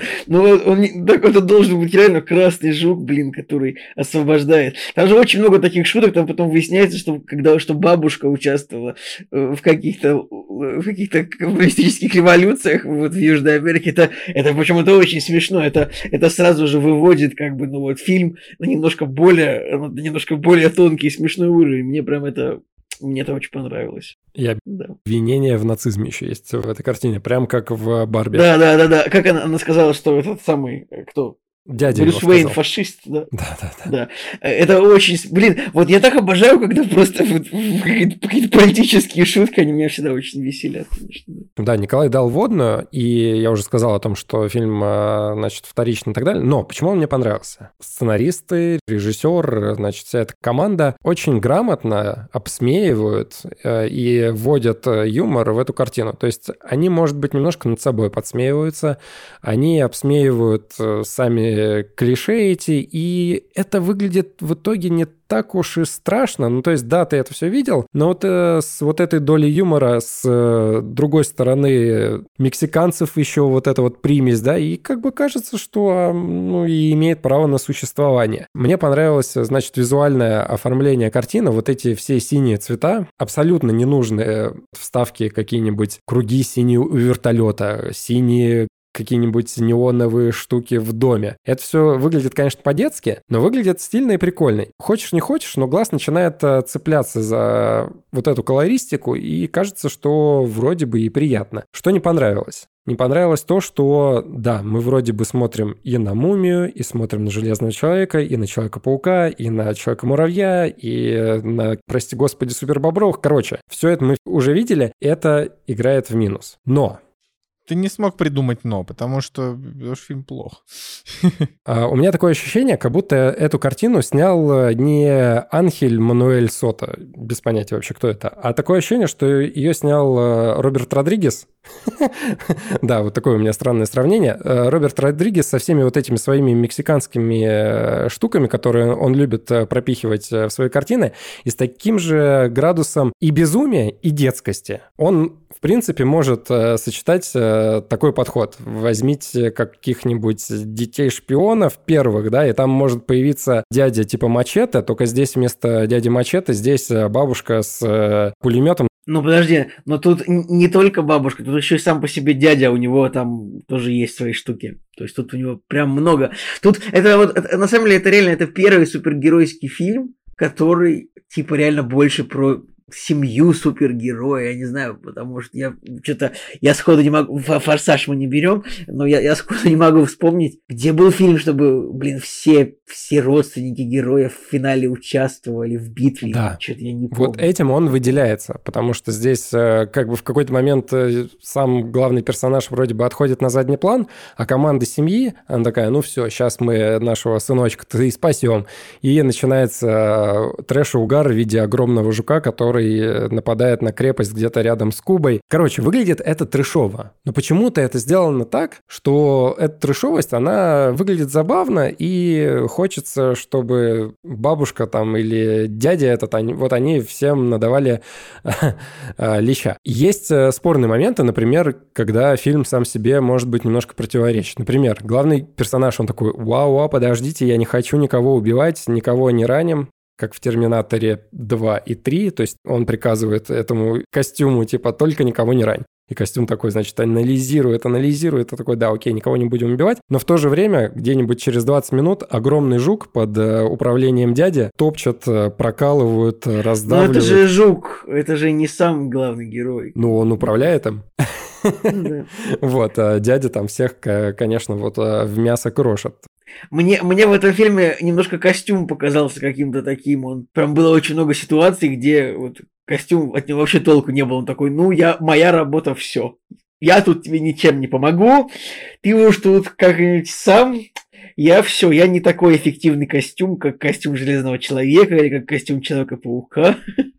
Да. Да-да-да. Ну и сама графика, она здесь, конечно, страдает. То есть э, мы видим, что эта картина как будто бы и не должна была выходить на большие экраны, а да, вот э, если взять прицел на какой-нибудь стриминг, то тогда графика, ну, плюс-минус, окей, еще может э, сойти за что-то более-менее нормальное. Да, но и вот если приглядываться, ты прям видишь, как плохо нарисованы спецэффекты, как этот костюм, он очень мыльный в какие-то моменты. Но вот так вот, если подальше отойти, взять э, пивко в руки, и все будет хорошо. Но этот фильм не под пивко, он на самом деле для реально подростков. Вот э, я подумал, хорошо, да, для меня, как человека, который уже много чего посмотрел, все это выглядит э, клишированно и так далее. Но я представил, что будь я подростком, и я бы в первый раз его посмотрел, как в свое время, не знаю, какой-нибудь мультик про Человека-паука, то в целом я бы вот все вот эти вот недочеты, например, как э, просто притянуто за уши к этому парню попал этот жук, как, э, я не знаю, там эти, э, этот ключ от э, секретного бункера в доме находится просто за какой-то стеклянной а, дверью, которая закрыта на самый какой-то дрищенский замок, который можно, да, блин, там рукой можно было Ну это вот, стекло рас- вот во всем этом фильм, правда, он как бы он не предлагает абсолютно серьезного подхода к, к Да, вещам. то вообще, есть- вот абсолютно ну- поверхностный. Но, опять же, если бы был подростком, мне бы вот это было бы неинтересно, потому что на первый план выходит э, главный персонаж, который действует адекватно ситуации, то есть они не забывают пошутить там про одежду, то, что он после костюма голый, например, да, они обращают внимание еще на какие-то детали бэкграунда. То есть основной сюжет, он поверхностный, а вот мелочи, они почему-то им уделяют внимание, которые связаны вот с персонажем, с его семьей там и так далее. То есть они пытаются отшутиться на какие-то моменты, показать их в кадре, еще что-то сделать. И ты такой, «Хм, интересно, интересно. То есть э, если бы было бы бюджет побольше, если бы, может быть, времени сценаристу дали побольше, то это было бы еще это, лучше. Это смешно. Помните, я, я все негодовал, что в, в Барби не было шуток про коммунизм и социализм. Вот в синем жуке они, они меня, ну, типа, настигли. Вот это Догнали. смешно. Бо- Больше. Догнали, да, это забавно. Ой, пацаны, что-то я не знаю. Я... Давай, Николай, давай, расскажи, Николай, ругай. расскажи, чего тебе не понравилось, а я потом еще добавлю сверху немножко, что мне понравилось чуть-чуть. Ну, давай, ты можешь, давай, не стесняйся, скажи, вот что думаешь, вот прям навали прям а- хорошенько. Так, а чтоб не стесняться? Шо мы, та- мы такие как, как будто бы не знакомы сто лет, чтоб я нет. Тут вопрос просто про то, что, ну, как бы... Дело, дело в том, что какое-то определенное удовольствие он мне тоже принес. Ну, какое-то определенное. То есть я ему поставил 5 из 10, но я поначалу думал, может быть, конечно, ему поставить 6, но потом я сложил как бы все, все, все свои впечатления и понял, что нет, все-таки это 5. А, то есть моя к нему основная претензия это то, что я, я абсолютно на полном серьезе считаю, что такое кино просто, просто неприлично выпускать. То есть это, это как... а, с точки зрения как бы какой-то репутации для студии это просто позорище. Ну, то есть вот вы, вы смотрите, вы такие, блин, веселая семья, вот это вот все. Но как бы настолько вообще полнейшее отсутствие хоть какой-то оригинальной идеи, хоть какой-то оригинальной идеи. Так, подожди, мы же сказали, оригинальная идея в том, что в комиксах э, семья не участвовала в разборках, а здесь... Да э, хрена тебе не плюс- то, во-первых, наверняка плюс можно найти. ба- Плюс бабушка свергала коммуни... э, Слушайте, ну был были уже, переворот в были, были в фильмах Это шутки смешно. про бабушек. Были, более того, ну я не знаю, есть, грубо говоря, игра Far Cry 6, которая вот она тоже прикалывается на тему, э, на, на тему стариков и этого. Ну ладно, хорошо, допустим, игры не считаются, да, потому что кино это кино. Но я, во-первых, говорю, что да- даже вы сами привели в пример «Дети шпионов», которые намного веселее, намного веселее. И, ну, то есть это... Короче- тебя это самое, мне кажется, у тебя, ты забыл детей шпионов, пересмотри их, мне кажется, они, они хуже покажутся. Я не думаю, что они покажутся хуже, потому что это же детские воспоминания, они всегда дают, э, они всегда немножко кри- кривое восприятие, как вот вы же любите фильм без лица, да, хотя это говнище. Ну, типа, а, а, но и вы как бы не перестанете его любить, потому что вы любили его в детстве, так же, как фильм еще «Воздушная тюрьма», вот это вот все. подожди, или какой чё, из них? ты- Нет, вот Ты какой... офигел, Нет, воздушная тюрьма отличная, без лица отличный, скала отличный, все эти три фильма, ну, Вот, вот, вот, видишь, фильм. как бы я, я вот, я так не считаю. Ну, короче, так или иначе, типа, вот, во-первых, ну, это вот вообще полнейшее отсутствие свежих идей, оно меня просто, просто ужасало. То есть я смотрел фильм, и я такой, я что, шутка для тебя? Я что, шутка для тебя?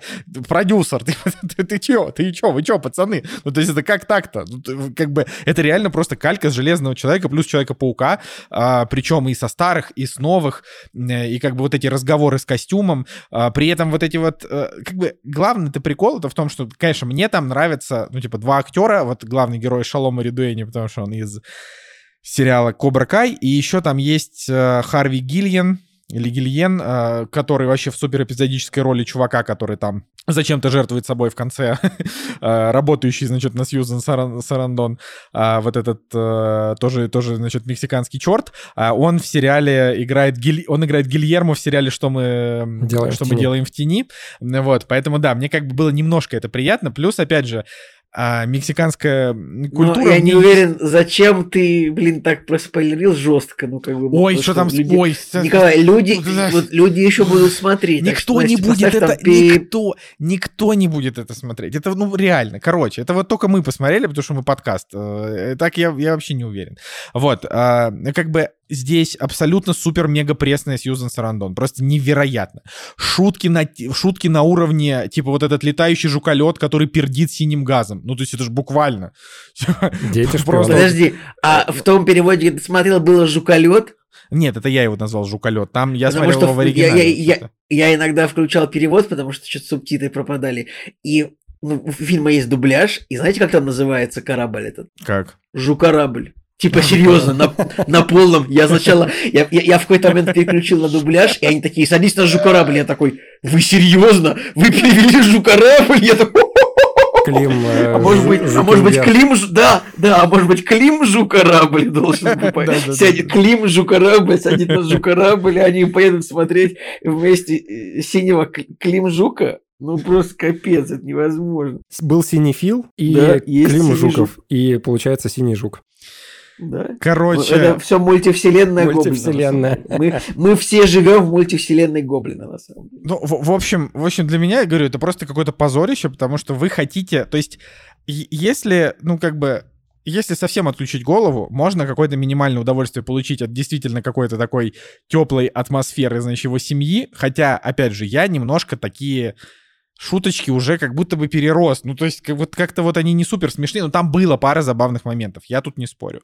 А, значит, э, по поводу вот этого коммунизма с корпорациями, это Николай хорошо отметил, я как бы я на это особенно внимания не обратил, я Блин, просто обратил... Николай, да это фильм буквально об этом. То есть это вот это просто этот фильм. Ну, я вот смотрел. Кроме того, что кроме того, что это супергеройский фильм, это просто агитка типа анти э, типа а- антикорпорационная. Ну блин. Ну, не знаю, я смотрел, я смотрел его с точки зрения того, что это реальная калька типа с Железного Человека, потому что, ну как, агитка корпорационная, но корпорация же все равно в конце осталась как бы просто, Нет, а, видимо... ну, на- да, но корпорация типа стала хорошей, потому ну вот что, как ну, Stark Industries в Железном Человеке один. Ну, Кстати, там это- есть бу- бу- буквально цитаты из Железного человека. Это, во-первых, момент, когда два меча появляются, во-вторых, вот и по асфальту шуршат.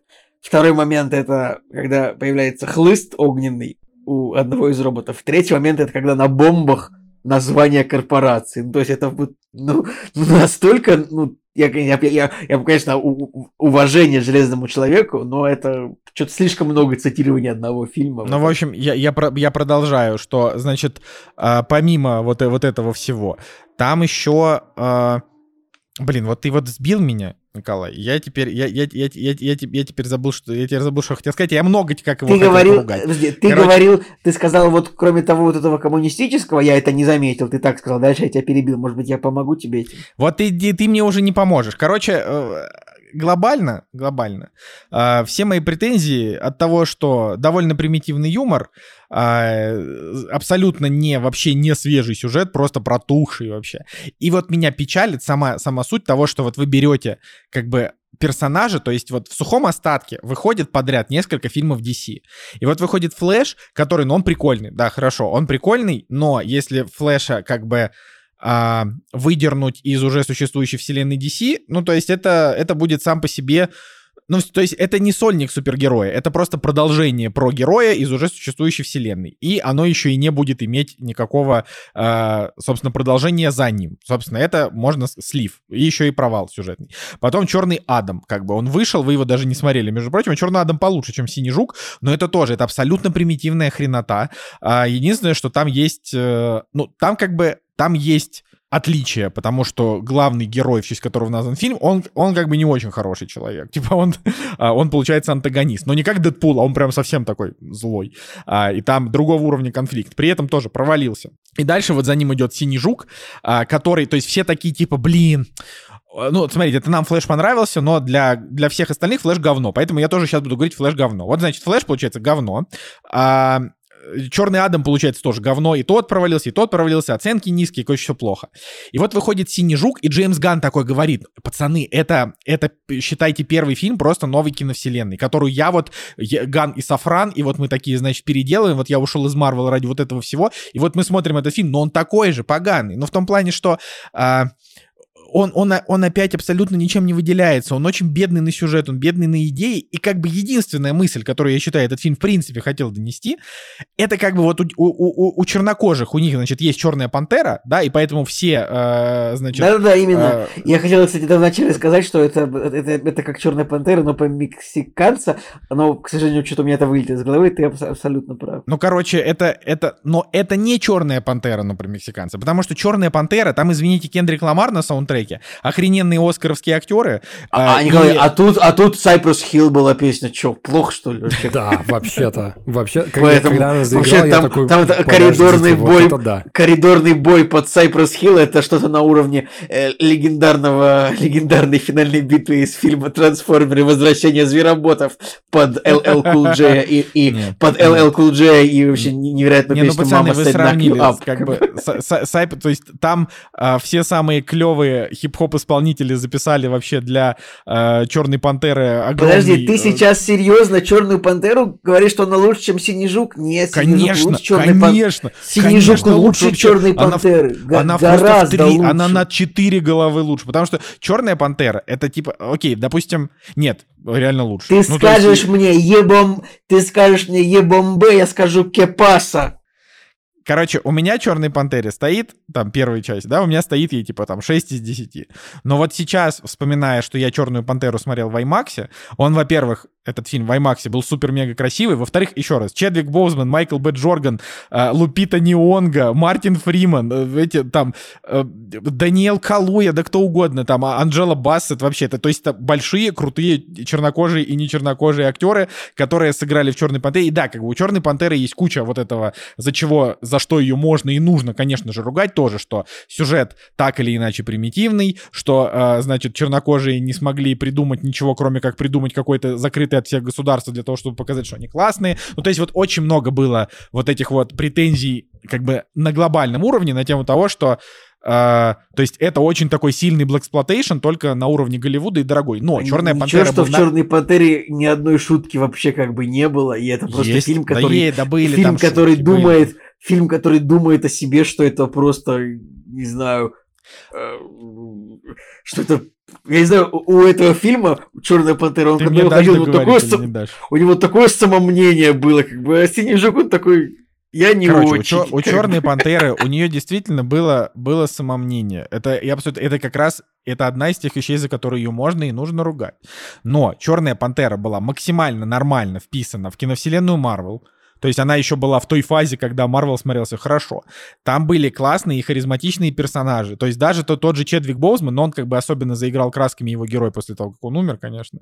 Вот. Но ты как бы понимаешь, что в принципе Черная Пантера, ну это такой он как бы пресноватый, но нормальный персонаж, достаточно интересный. При этом у него прикольная сестра. Лупита Нионга вообще очень хорошая актриса, да, которая это не его сестра, а его как бы девушка, да.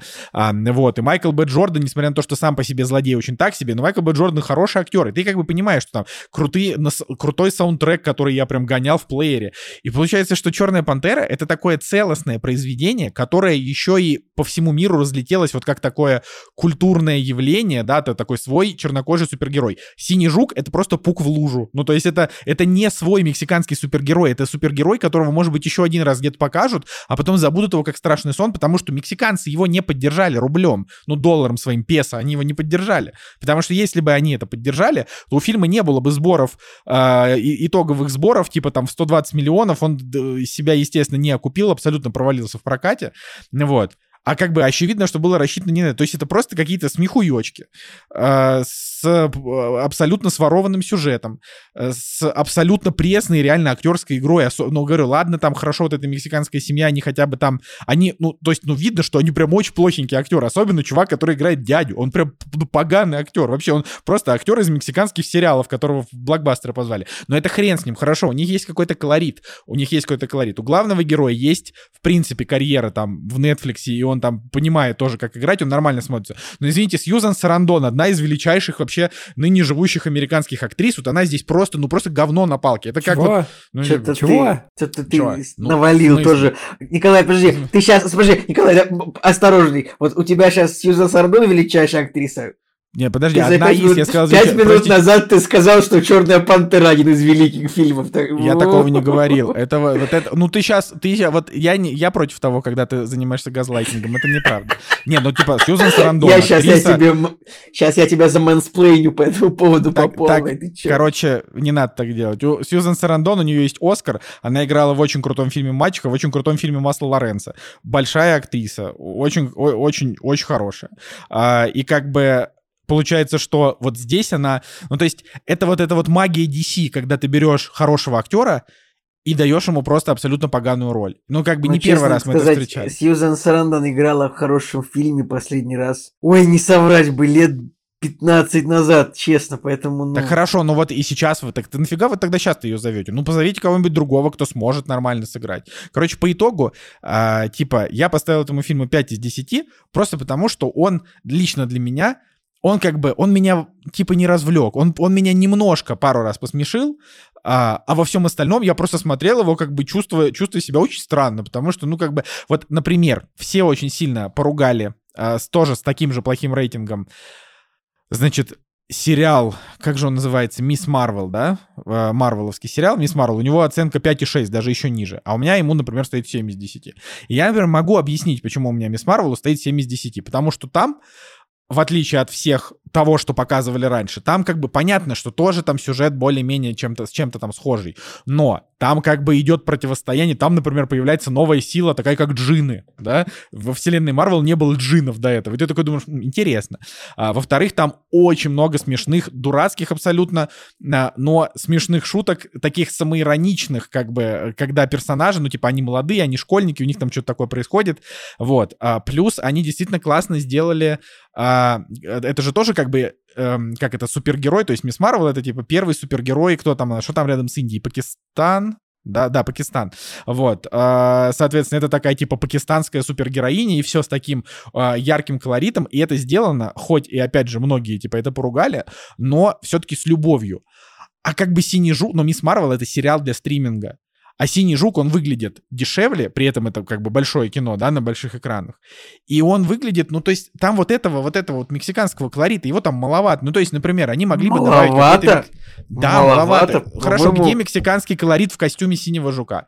Где мексиканский колорит в, в каких-то штуках, которые там у него были? Ну, понимаешь, это же... То есть там, грубо говоря, вся, вся мексиканская история ограничивается тем, что у него вся такая супер-мега-мексиканская семья, и сам он тоже мексиканец, и все. А, а тебе нужно было, чтобы был оранжевый цветокор или что, я не понимаю. Ну, смотри, так, еще Да раз нет, говорю, ну- что, типа, Это ой, э, нет, хорош, если, хорош, хорош. если этот фильм приколдесный, ну, да, типа, то там должны были быть какие-то, какие-то должны были быть такие-то вот моменты, да, что, э, то есть, по факту этого же Синего Жука его же создал чувак, который мексиканец. Ну, то есть, я думал, что он ему что-то добавит, какую-то вот свою фишечку-то. Йоу-йоу-йоу-йоу, подожди-ка. Что, ну, давай. Синий жук прилетел из космоса. Костюм синего жука космический. Чувак Ну да. создавал свои э, наработки, чтобы скопировать синего жука, потому что он не да, смог согласен, быть. согласен. синим жуком. согласен. И чувак, вот видишь, который ну вот и создавал, всё. он был Питер Корд, или как он был американец, англосакс. Он не был мексиканец. Подожди, поэтому как отец бы- вот этой отец вот этой девочки мексиканской, он был англосакс, ладно. Короче, вот, ну хорошо, это тем более подтверждает, что типа в нем нету а, вот этого вот а, национального колорита, в то время как Черная пантера это прям такой просто рэперский костюм, а, невероятный там модный стильный, они там все ездят на дорогих тачках и все прям вот выдержано по стилю. А Мисс Марвел, которая супер несерьезная, вся такая на шуточках как раз таки и так далее, у нее действительно костюм, вот ее супергеройский, он вот с национальными всякими штуками. Поэтому та же Мисс Марвел, у которой рейтинг 5,6, это смотрится как трушный сериал, просто дурацкий, а это только как дурацкий. Он во- вот, э, опять же, типа, я не, я не оспариваю, типа, вашу к нему симпатию, которая проявилась, абсолютно, типа, у меня нет к нему какого-то невероятного негатива тоже. Я просто объясняю, что вы, ну вы же говорите, Николай, не ограничивайся. Я объясняю, что мне кажется, что это просто, ну, помойный фильм. Помойный фильм. Я, пожа- я пожалел, что я сказал не ограничиваться. Ну ладно.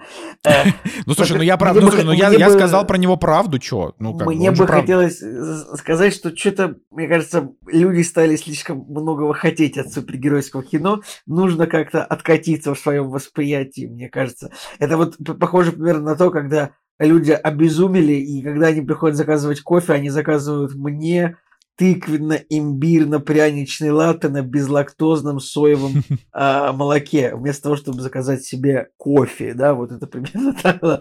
Э, Это такого, такая шуточка была. Но... Не, ну в целом я даже говорю, я был готов, то есть когда я смотрел там Черный Адам, да, э, я был вот как бы максимально, так сказать, открыт душой к тому, чтобы воспринимать. В итоге, ну, фильм типа на 6. Да, но этот фильм, вот он просто на 5. Ну, как мне кажется. Николай. Ну, просто, э, ну, понравился. Я, я к тому, что вот если вы не смотрели, я не помню, просто Женя смотрел или нет, короче, Мисс Марвел. Вот посмотрите парочку Так, серий Мисс Николай, Марвел. ну конечно же мы не смотрели фильм про супергеройскую девочку, ну камон. Ну, то есть, как бы про супергеройского мексиканского мальчика с рейтингом 5,7 вы решили посмотреть, а про супергеройскую девочку Ну, нет. Какая во-первых, он не мальчик, а он, 22 года, так он, он выпускник университета Готэмского, он взрослый как бы. Ладно. Короче, да, да, а еще у него младшая сестра, еще у него бабка, что там только нет. Короче, я просто к тому, что если вы посмотрите пару, там, тройку серий Мисс Марвел, что отнимет у вас, я не знаю сколько, минут 60, он не очень длинный, вот, то вы как бы, по крайней мере, вы поймете, о чем я говорю, с точки зрения того, что он как бы тоже может быть таким дурацким местами, там, какой-то, там, э, с, с какими-то перегибами и так далее, но в целом, что я имею в виду под трушностью, да, то есть мне кажется, что как бы все должно быть, все, должно соответствовать вот этим заявкам. Как бы «Синий жук» не то, чтобы я от него чего-то большого ждал. То есть все мои вот эти вот претензии, которые сейчас льются, а, можно вычеркнуть из этого, что Джеймс Ганн его хвалил, потому что Джеймс Ганн будет хвалить все, что угодно. Мне кажется, что чувак просто... Ну, типа, он умеет, да, делать контент, у него там хороший Страж Галактики, хороший Миротворец, хороший очень Отряд Самоубийц 2, я вот, например, его люблю, да, там. А, но там большие проблемы, а, большие проблемы с восприятием проектов, видимо, студий, к которым он аффилирован, ну, э, как-то так. Но это можно все, это можно все вычеркнуть и останется просто вот, ну, типа такой супер-мега дешевый супергеройский фильм. То есть вы его как бы описываете с такой симпатией, как будто это фильм типа достоин условно окупиться в прокате, да? Но он вообще не такой, это прям, ну, он дешевенький. он Ну, дешев- д- д- ну. достойно ли это вопрос э, достоинства? Он, может быть, и не достоин окупиться в прокате, но я и не считаю, что Черная Пантера достойна окупиться в прокате типа в 7 раз, знаешь, как бы. Ну, вот может быть, ну, такое. может быть, не в 7 Поэтому, раз, но Черная Короче, Пантера по, более достойна. По, синь- по синему жуку хочется сказать, что это, ну, блин, вот он просто, он реально просто принес мне ну, позитивные эмоции. Я как-то так смотрел его, э, ус- ус- уставшим после рабочего дня как-то персонажи, ну, симпатичные, да, э, как бы персонажи симпатичные, вот, значит, злая корпорация, коммунистические шуточки, у каждого героя потом оказывается еще двойной бэкграунд. Это вот, кстати, мне понравилась история, да, с бэкграундом этого э, одного из злодеев. Мне кажется, ну, это было как бы не то чтобы супер, не то чтобы оригинально это было, как и все в этом фильме, и не оригинально абсолютно, но как-то все вместе это как-то по-доброму сыграло, и э, ну, этот мексиканский вайб, ла- латинский вайб, он тут такой, ну, на уровне форсажа, как бы. Ананина сесьоль. Да-да, да? Нет? Ну, да, типа того, вот семья, вот это все, как бы. Э, Поэтому я считаю, что вот это правда простенький фильм, который вот он там, где он есть, у него рейтинг 6,1 на MDB, 5,6 чуть маловато, потому что вот он, он- я не считаю, что это прям помойный фильм, он как-то с какой-то, он реально с какой-то любовью сделан, мне кажется, прям, и персонажи старались, ну вот, э, это вот прорисовка вот героев таких вот, как безумный дядя, ну, ну это забавный герой, он прям и бабушка, они, не знаю, сестра. Короче, короче, я все-таки считаю, что от фильма можно удовольствие получить, но... э, правда, Короче, ты ему конечно, ставишь как- 7. Типа. Ну, я думаю, я бы поставлю 7, я говорю, потому что я даже там немножко слезу пустил в конце, вот когда как раз показывалось, э, показывался бэкграунд одного из злодеев, мне показалось, что это эмоционально, это было вот на, нот, на нотке моей души, это было прям правильно в момент вставлено, чтобы показать, что этот герой тоже пережил, вот, вот так вот. Поэтому это вот последняя, это вот нужна была одна капелька слез до семерки, и она, э, она, да, и она как раз до- долилась вот в этот момент. Поэтому я позитивно фильм как бы оценил. При всем при том, что, ну, понятно, что вот всерьез вот сравнивать, вот будет там выходить какой-нибудь Бэтмен, конечно, мне не повернется сказать, что вот сравнивать или там ну, люб- любой вот более-менее серьезный фильм какой-то с претензией на что-то, конечно, сравнивать его с «Синим жуком» будет невозможно. Но если что-то веселое будет такое, приколдесное, то ну, «Синий жук» вполне можно будет его сравнивать. Не знаю, с тем же «Отрядом самоубийц» Джеймса Гана, в чем-то можно его сравнить даже. Вот, как бы Джеймс Ганн так-то вообще любитель вот этих вот высадка на какой-то остров, где какая-то полукоммунистическая диктатура. Это вот ему нравится очень эта история, я так понимаю. Поэтому, как бы, вот поэтому ему и понравился Синий Жук, потому что он тоже угорает просто по этим шуткам, как и я. Мы раскрыли Джеймса Гана. Критика корпорации, да, это в стиле Джеймса Ганна. Ладно, можно я еще тоже закончу, Что потому что конечно. тяжелый день, и мысли немножко уходят из головы и иногда возвращаются. Короче, сначала я подумал, что это тот фильм, который я бы с Николаем Цугулеевым посмотрел. Я вот теперь... то- мне кажется, я начинаю, э, спустя 8 лет, я уже начинаю тонко чувствовать, а, какой фильм э, какому из участников э, подкаста понравится или не понравится в определенной степени. И понимаю, что вот, например, «Синего жука» я посмотрел с Николаем, и мы бы с ним получили вдвоем удовольствие, как от э, «Форсажа» в свое время. А, Короче, да. И мне на самом деле интересно, вот э, на Кинопоиске есть, э, значит, э, строка, где связанные фильмы, не связанные фильмы, а похожие фильмы. И здесь э, реально лента была бы бесконечная. Но действительно вот интересно перечислить даже на все, на что он по- похож. То есть для меня он похож повторюсь, на Венома, потому что ино- инопланетный симбиот э, сливается с э, хостом и начинает э, с ним разговаривать. Похож на Мумию, где Скоробей вот этот замечательный... Короче, во второй части «Матрицы» был мальчик, которому вот этот браслет на руку попал, и да, и он был с ним связан как-то. А, Потом, ну, понятно, Железного человека мы сказали, понятно, Человека-паука мы сказали. А, Терминатор. Здесь я потом даже вспомнил кадр, где они с огромного жука падали, значит, в подземелье, и там был кадр на черепе, где нога этот череп просто как бы крошила. Я думаю, блин, ну это тоже, мне кажется, отсылка к Терминатору. Ну и в общем, и вот так вот мало-помалу а, реально, по-моему, чуваки либо у меня два варианта. Либо они действительно дали искусственному интеллекту или там или просто дали задание, давай вот соберем все, что мы любим из э, фильмов, которые мы смотрели. И они вот кусочками как-то это все добавляли. То есть либо искусственный интеллект, либо они сами. Вот. И что еще? И да, и по, по поводу Мексики, я вот здесь с Николаем немножко не согласен, потому что мне кажется, что вот как раз-таки С Мексика... которым Николаем-то? Ну, конечно, с тем, который раскритиковал этот фильм. С тобой-то я согласен, потому что нам нравится. Короче, с мексиканским вайбом, э, мне кажется, его достаточно много было. И даже в самом начале, когда они такие... Вау-вау, расскажем ему плохие новости после того, как он доест э, свой тако. И только после того, как он съест тако, уже можно говорить плохие новости. Ну и в общем, этот антураж их э, квартир, ну, дома, в котором они жили, Дева Мария, это, да, к которой он подходил, смотрелся э, в отражение свое. Ну, в общем, то, что они на мексиканском языке разговаривали, да, то есть английский текст, мексиканский текст, английский текст, мекси- мексиканский. Ну и не забываем, что в отличие от «Черной пантеры» это все-таки про релакантов, которые переехали с Мексики в Америку, тем более вымышленную. Вот. Мне показалось, контента много было. И еще последнее, я с жука этого робота угорел, потому что мне дизайн показался даже слизанным из э, внутряшки DC, с Аквамена. Этот э, костюм э, Манты, который злодей был в первом Аквамене. Вот этот корабль, он выглядел как Манта этот. Ну, с э, вот этой его угу. головой. Ну, короче, как-то очень да. похоже все было. Да, вот. И, и я думаю, что действительно это Роберт Родригес, только вот в какой-то комиксовой DC-шной оболочке. Плюс можно даже сюда этот Алита, боевой ангел взять, потому что там же тоже были вот эти вот какие-то роботы с э, механизированными частями и так далее. Короче, это действительно удивительный факт, что здесь фильм, он просто состоит из э, тысячи других фильмов.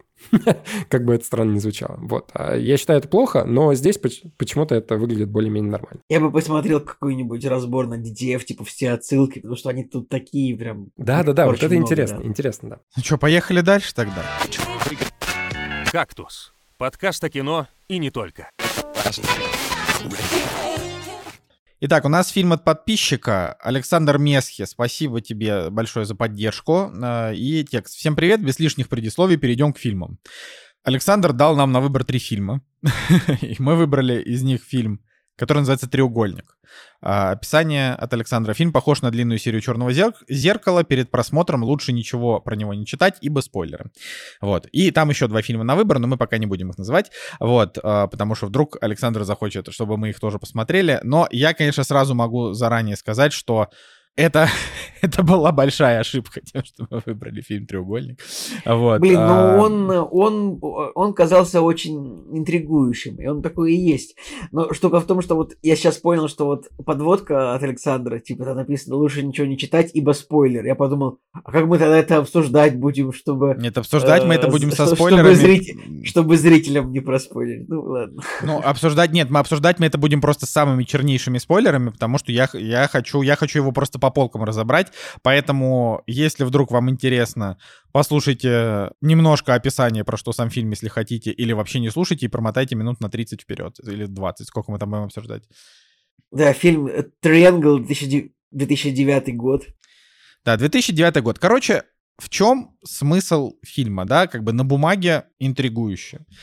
А, значит, история про то, что группа друзей собирается погулять на катере, но попадает в шторм, катер переворачивается, и они, значит, сразу же погибает один человек во время того, как катер там переворачивается, и они в составе, сколько их там остается, четверо, получается, а, четыре человека, а, они видят э, некий Нет, такой огромный...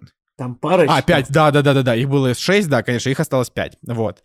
А, и вот они составом пять человек, а, они попадают э, с перевернутого катера на такой огромный паром. Ну, с, с яхты, да. попадают на, на, на круизный лайнер. Чуть Николай вообще не разбирается в кораблях. Просто что... Так, Николай, вот, короче, попадает на паром, на круизный лайнер. А, и, и дальше там начинает происходить как бы чертовщина, и типа мы очень быстро понимаем, потому что там буквально там очень быстро разворачивается действие, что э, герои попали во временную петлю, которая заканчивается тогда, когда э, практически все они умирают. То есть даже, ну, типа, вот происходит того, что там, грубо говоря, они там все мертвы, и, и дальше снова катер подплывает, э, ну, типа, перевернутый катер подплывает к круизному лайнеру, яхта, э, и все начинается заново. И вот как бы, ну опять же, на бумаге это звучит прикольно. А, плюс у нас здесь есть еще и главная героиня а, у этого всего. То есть тут героев их типа 6, потом их становится 5. Но при этом э, следим за сюжетом мы от лица главной героини, которую зовут Джесс. Джесс — это такая мать-одиночка, у которой сын аутист, а, и в самом начале она уже какая-то очень подавленная. Короче, мы сразу понимаем, что вот это вот персонаж из разряда ей постоянно хреново. И типа, и, а, и она будет от этого дико раздражать. Короче, то есть это, ты это понимаешь сразу. А, вот. При этом, ну, конечно, все равно интересно то, что она сама по себе вытворяет в фильме, да, как бы она там довольно бодрая оказывается в некоторых моментах. А, короче, на бумаге это действительно интересно, но на деле, на деле к огромному сожалению. Фильм «Треугольник», он, конечно, поломанный просто к чертям собачьим.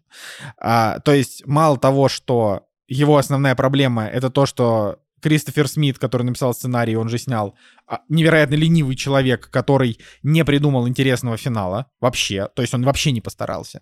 А, то есть ты примерно понимаешь, чем закончится фильм практически сразу. А где-то за 30 минут до конца ты такой, а, ну, вот так оно и есть. А, значит, то есть это, это очень сильно, очень сильно портит впечатление лично мне, но опять же, у фильма не самые плохие оценки, у него 6,8 кинопоиск, у него 6,9 MDB, то есть в целом есть большая вероятность, что он, а, в общем-то, понравится людям, поэтому, поэтому, как бы, если вот вы действительно послушали вот это описание, да, там, про то, что это временная петля, и хотите посмотреть, пожалуйста, перемотайте подкаст куда-нибудь вперед, потому что дальше мы будем спойлерить. Вот, и значит, вот помимо того, что у меня как бы большие претензии к финалу, потому что я ждал, то есть любые фильмы про временную петлю, они всегда тебе в финале что-то дают, да, они тебе дают какую-то э, как бы информацию, которая тебя как-то может удовлетворить или как-то закрыть какой-то гештальт, либо же они делают, как, например, как фильм, э, как сериал э, «Тьма». Вот, допустим, вот есть сериал «Тьма» из трех сезонов. И сериал «Тьма», он же, ну, типа, нет сериала такой тематики или вообще любого произведения круче, чем сериал «Тьма». То есть, например, тот же «Назад в будущее», который, конечно, великий, великая трилогия и так далее. «Назад в будущее» там сюжетных дыр просто вагон и маленькая тележка. То есть, куда ни ткни, там, типа, очень много законов вот этих вот перемещений во времени не работает и так далее. В сериале «Тьма» там все работает до последнего кадра. Они, они как бы они продумали так, чтобы ты был в напряжении от того, что происходит, и чтобы ты действительно думал, что герои могут повлиять на происходящее, потому что они понимают и стараются. И это круто. Я не скажу, чем закончился сериал «Тьма», конечно же, смотрите его, потому что он потрясающе крутой. В «Треугольнике» все, все с... очень... Это вот похоже на... Это похоже на то, что не самый бесталанный, не самый бесталанный какой-нибудь выпускник какого-нибудь киноучилища снимает свой дебютный фильм, для того, чтобы показать, что вот он может что-то снять. То есть, как бы, фильм снят-то он неплохо. Он снят реально неплохо. Там есть несколько довольно неплохих сцен.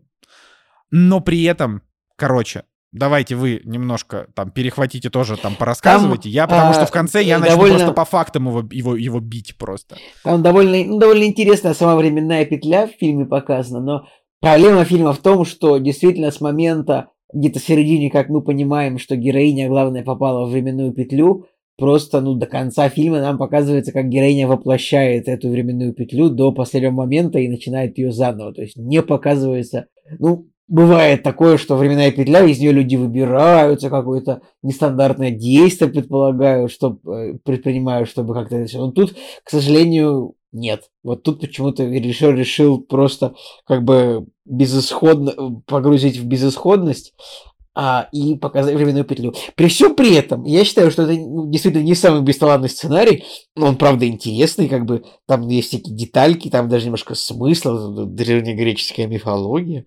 Э, но, конечно, можно было бы чего-то большего ожидать, правда, честно говоря. Я вот ожидал, смотря на оценку 6,8, и и оценки от критиков, я ожидал, честно говоря, чего-нибудь в финале чего-то более мощного, конечно. Короче, давайте я ворвусь э, с э, треугольником. У нас была подводка о том, что это не треугольник печали, а жалко. Мне треугольник печали понравился больше. Но у этого фильма есть э, интересный момент, он на 5 минут становится интересным. Потому что когда начинается петля, и когда персонаж встречается с персонажем тем же самым, и ты такой, вау, а сейчас интересно, потому что тебе дают э, знаки на то, что это происходит уже миллиард раз. И когда ты видишь гору трупов, и в эту гору трупов плюс один появляется, ты такой, вау, а это что-то новенькое, да. Ну, по крайней мере, для меня. Но когда фильм начался, я сразу же по первым кадрам такой, вай, как плохо играют ребята. Вай, как все наиграно, какие нереалистичные эмоции, но допустим,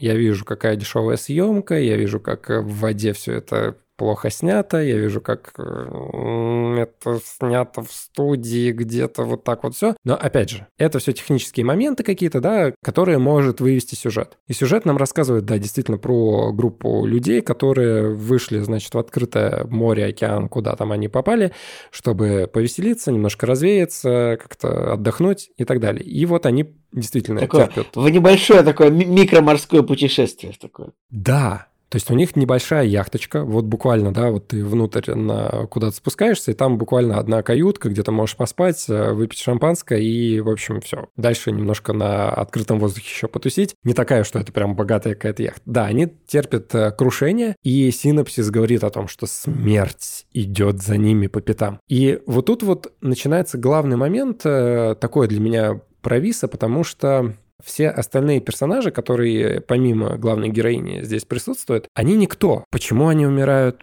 Почему с ними это происходит? Как они завязаны на этой истории? И нам это не раскрывают. То есть для нас вот эти главные персонажи, которые действующие лица, они не раскрыты, у них нет никакой предыстории, и то, что они погибают, да, в принципе, на них и насрать. Но в какой-то момент есть одна актерская игра, когда девушка уже лежит на горе этих трупов, и она такая, господи, не трогай меня, отстань. И вот момент безумия, он в этом фильме передан. Это вот про те пять минут, которые в этом фильме присутствуют. И я как зритель, я сидел и думал, что вот-вот сейчас что-то переломится, сейчас сейчас будет какой-то момент слома, когда там главная героиня, она вырвется и сделает что-то нестандартное. Вот, вот этого нестандартного, этого очень хотелось, потому что первый час э, картины все было он прям супер наигран. Начиная от моментов э, смертей, заканчивая до моментов э, спасения от атаки, когда в тебя как бы целится с дробовиком, и ты как супергерой от двух выстрелов уворачиваешься топором,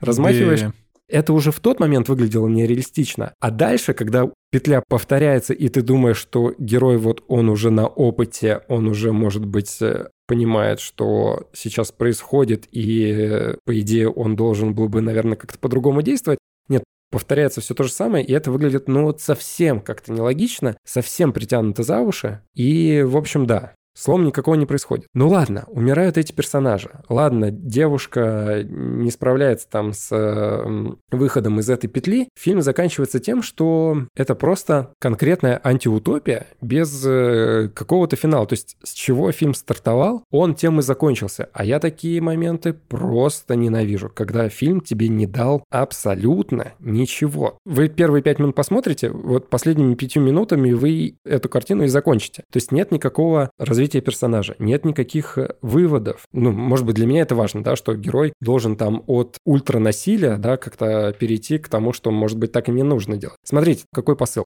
То есть, когда главная героиня попадает на корабль, ей ее же как бы двойник говорит о том, что чтобы выбраться с этого корабля, нужно убить всех, кто на нем находится. С чего это правило появилось? Почему, чтобы освободиться, нужно их убить? Не объясняется. Может быть, их наоборот спасти нужно от убийства или там еще что-то с ними делать. Но, опять же, окей, пропустим этот момент. Главная героиня вырывается в какой-то момент э, с корабля, да, оказывается в другом месте, и ты понимаешь, к чему подводил э, в какой-то момент, может быть, режиссер, к тому, что она срывается там на ребенке, да, она может его ударить там или еще что-то, да, как-то кричит. И ты понимаешь, что вот-вот она сейчас посмотрит на себя со стороны, а, может быть, она прошла вот эти круги какие-то ада, да, и а, сейчас все по-другому произойдет. А нет, все идет своим чередом, как оно до этого и было, и эта женщина, которая была плохой в начале, она такой же плохой и остается. Я сначала подумал, что да, мне такое не нравится, это все плохо, я такое не люблю, и э, вообще считаю, что просто сценарист не придумал нормальное развитие э, финала, и поэтому просто закольцевал историю. Не могу подобрать э, не матерных слов, чтобы вот это описать,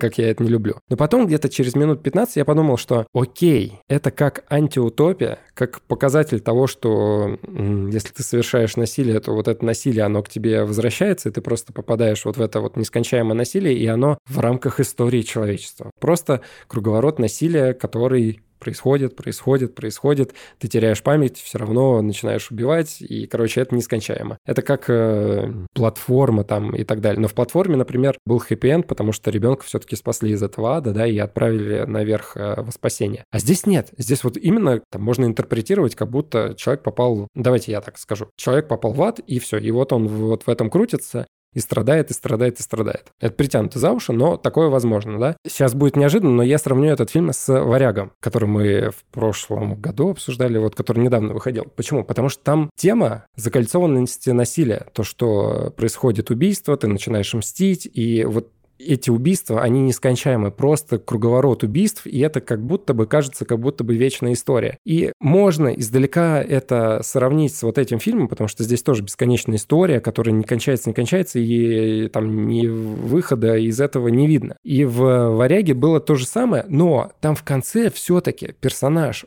он решает поступить по-другому, и он дает будущее там своей семье и как бы на себе закольцовывает вот эту историю, разрывает вот этот порочный круг. Вот такой подход мне нравится. Здесь кольцо реально не треугольник, а реально круг, по которому персонажи ходят, и ни к чему это не, не приводит. Поэтому я немножко расстроился в конце. Мало того, что сам фильм бюджетный и плохо снятый, и видно, что в нем все на таком посредственном уровне. Так еще и идея, она просто оставляет тебя у разбитого корыта с осознанием того, что человек плохой, вот он застрял вот в этом, и он отсюда не может вырваться. И еще невинные жертвы к тому же страдают, и происходят кошмарные расправы над людьми. Отсылочки, да, есть. Отсылочки ради отсылочек я такое не люблю. Ну, спасибо, что сделали отсылки там на каких-нибудь классиков, но что это дает фильму? Да, в принципе, особо ничего. Ну, там, короче, фильм, во-первых, ну, он развлекает в моменте, например, когда э, там момент самый прикольный, когда она такая смотрит на свои часы, у нее там типа 8.15, а а на корабле там другое время, или, или там другое время у людей, которые с ней.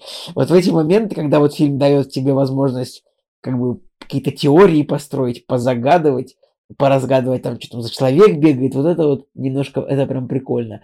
Но дальше хорошо, на самом деле, когда вот ты полностью у себя в голове начинаешь строить всю петлю, которую прошла героиня. Прям у тебя так, не знаю, нейронные связи отыгрывают по этому поводу, это неплохо.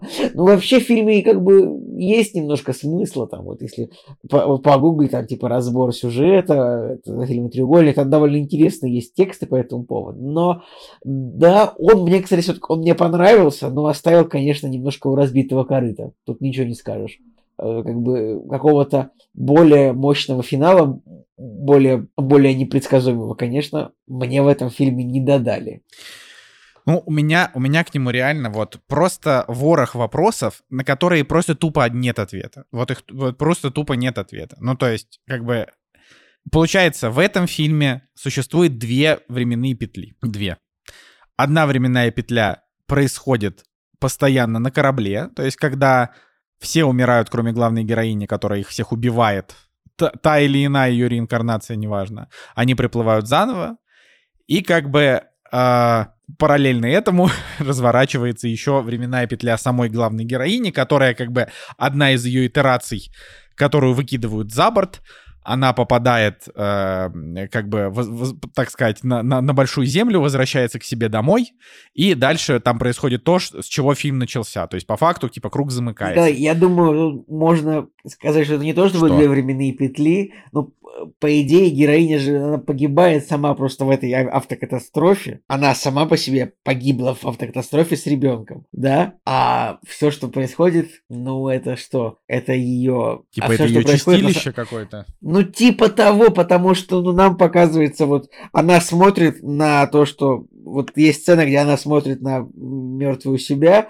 и мертвого ребенка в машине, то есть она погибшая, да, вот, вот изначально просто. Она уже приходит погибшая на эту яхту, поэтому, может быть, тут не совсем корректно говорить, что прям две временные петли в этом фильме происходят, потому что, э, учитывая, что героиня мертва, временных петель никаких и нет на самом деле. Но это, видишь, Николай, это, это, смотри, это твоя трактовка, которая в фильме не дается, не, да, не дается четкого ответа. Она что в фильме дается четкий ответ? Это как это ее персонаж в самом конце приезжает, убивает себя как бы э, за, за то, как она плохо обращалась с ребенком, берет, берет своего ребенка, едет на машине, попадает с ним в аварию, но при этом она кладет в труп, э, кладет труп в багажник своей машины, и когда происходит авария, соответственно, э, типа две этих, как это называется, ну то есть э, а, ее типа девушка вывалилась из, из багажника, которую она как бы сама себя убила, и ребенок там тоже погибает, а она нет, и к ней подходит таксист сзади и говорит, вас куда-то подвести? Она говорит, да. То есть по логике фильма, ну то есть то, что ты говоришь, это говорю, это просто, ну как бы одна из возможных трактовок, но это скорее такая конспирологическая трактовка, потому что именно по ходу самого сюжета фильма она просто переживает, собственно, вот эту вот петлю один, один, раз за разом. И, соответственно, здесь у меня возникает просто миллиард вопросов. Например, вопрос номер один. Если ты уже в курсе, как работает эта петля, Тогда почему, когда ты приходишь на пирс, а, плывешь на катере до того, как происходит шторм, потом происходит шторм, ты попадаешь на паром, почему все это время ты ведешь себя так, как будто ты не в курсе, что происходит, если это уже не первая твоя итерация? Ну вот, э, мне То кажется, есть... что просто ей в аварии память отшибла. Вот это в аварии, вообще тоже... Э, короче, короче, а почему я говорю, что она погибла? Потому что там есть время.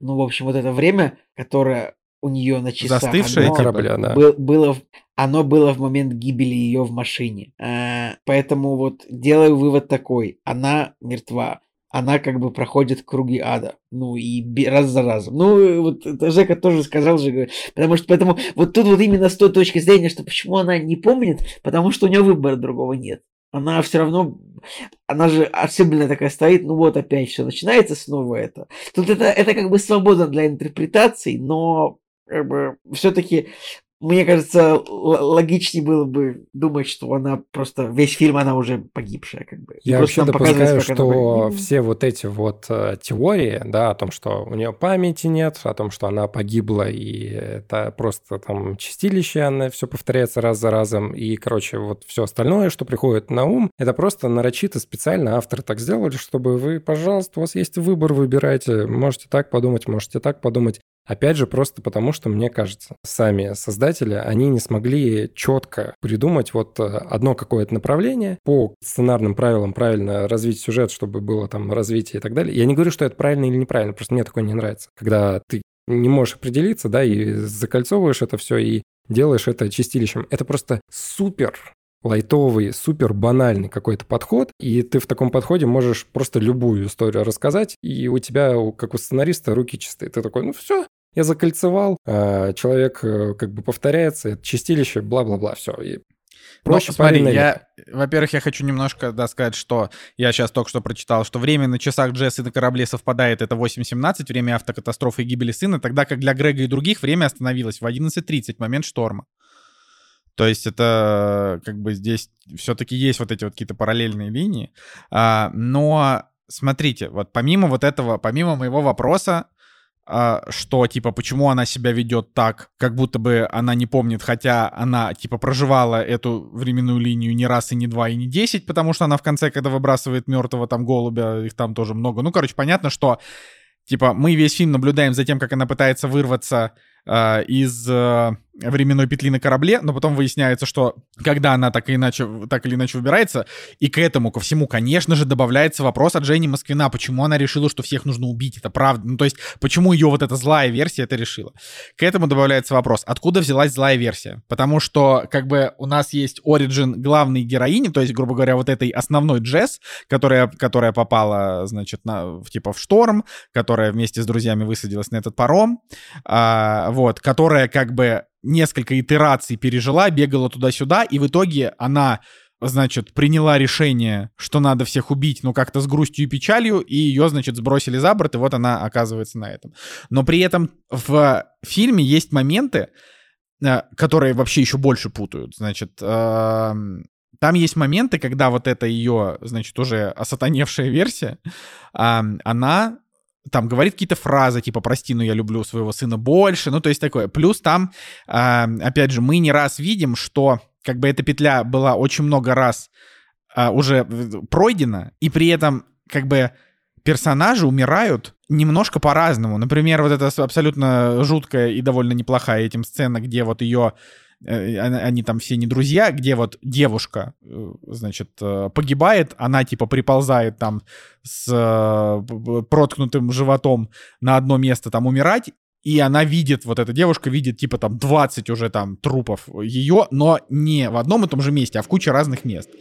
То есть как бы фильм типа говорит нам о том, что вот он прям прямым текстом, и это не в одной только этой сцене, там очень много вот такого рода как раз моментов, фильм прямым текстом говорит нам то, что в петле возможны изменения, они возможны, потому что каждый раз что-то немножко по-другому происходит. Соответственно, фильм нас Николай, там все-таки просто есть в петле невозможно изменения, там просто есть три сценария, вероятно. Почему три? Сколько там, сколько было трупов вот этой вот рыжей женщины? Их там типа было 30.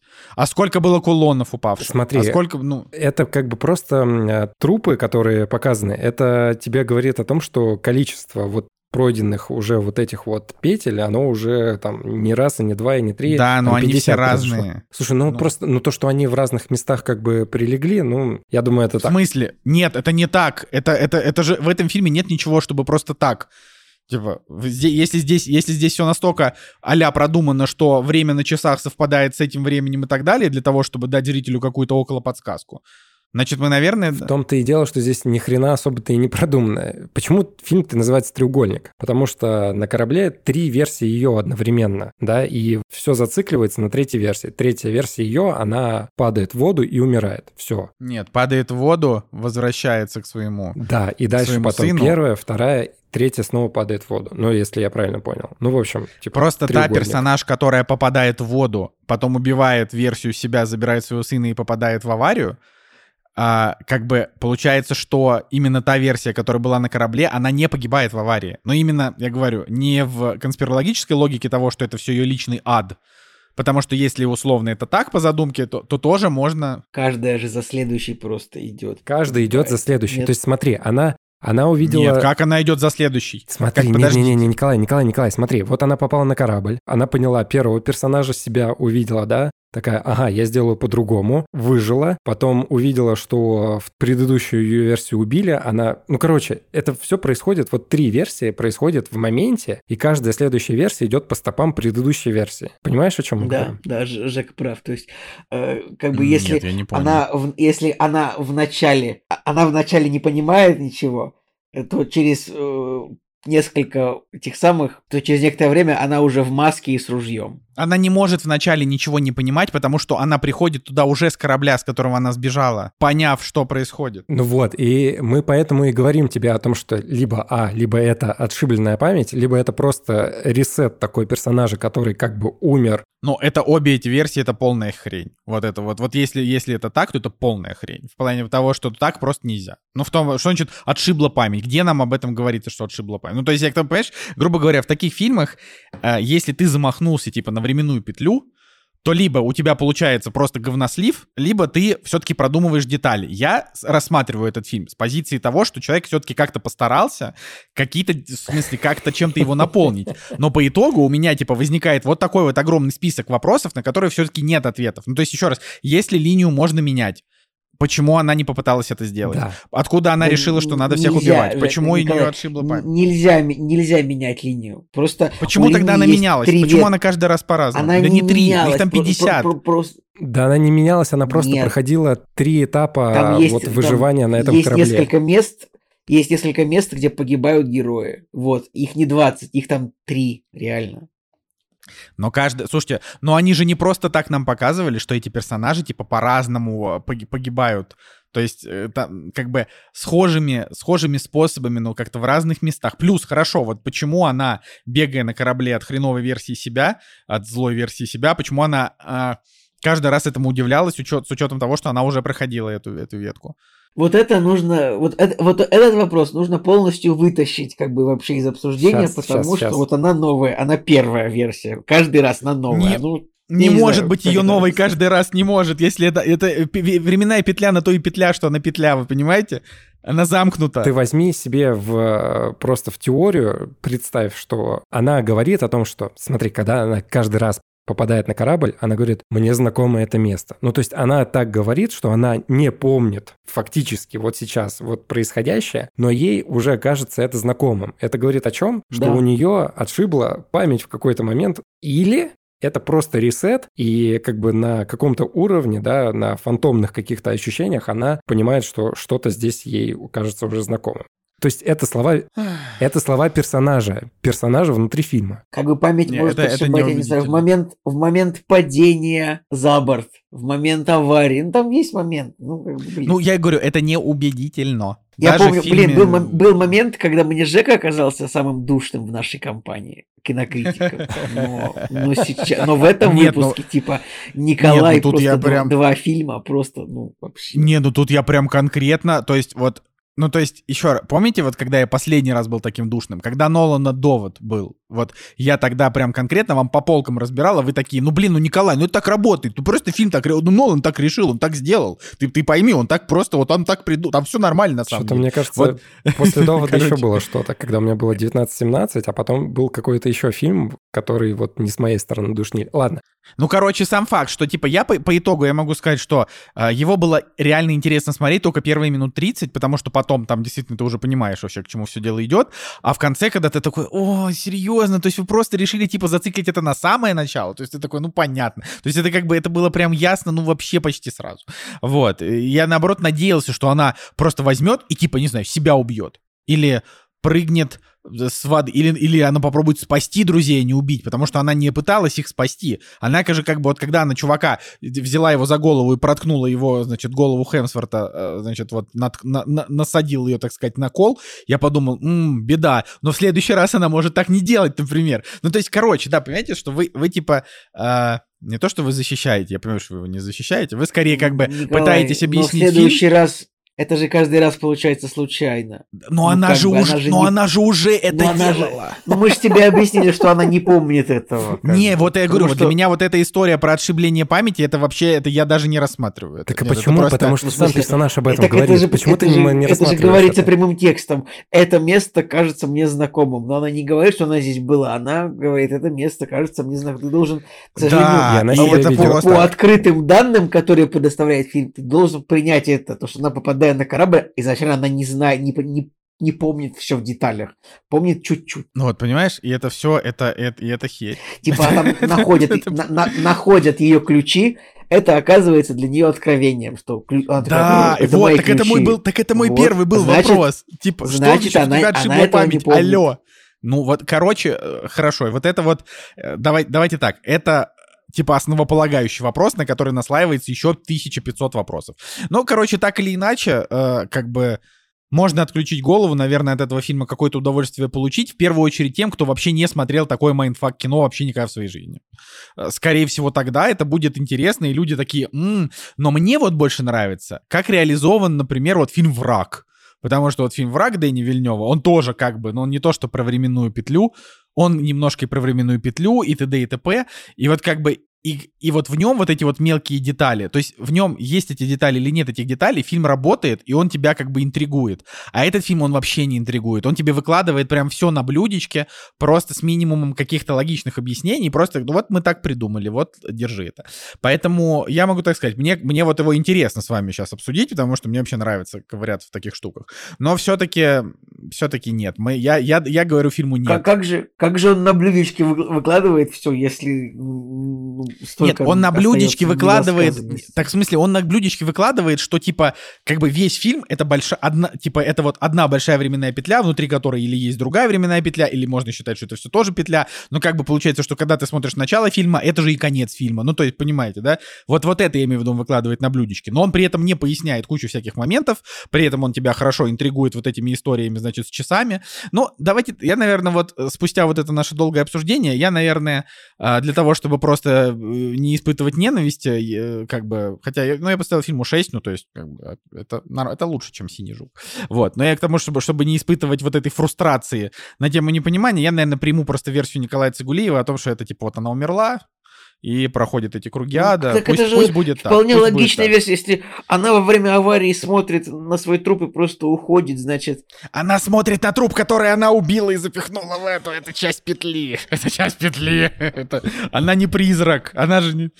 Она, она, люди с ней Она призрак. общаются. Она не при... а, люди с ней, общаются, общается на только- яхте, она с ведет ней её. общается только мистический таксист, который перевозчик душ, который отвозит ее к началу ее путешествия, к началу круга ада, как бы, и поэтому Ну, тут уже, видишь, тут уже интерпретация. Там бы, с этим таксистом, конечно, типа счетчик не выключай, давайте мы еще символизмов сюда напихнем, а давайте еще древнегреческих э, Греческих.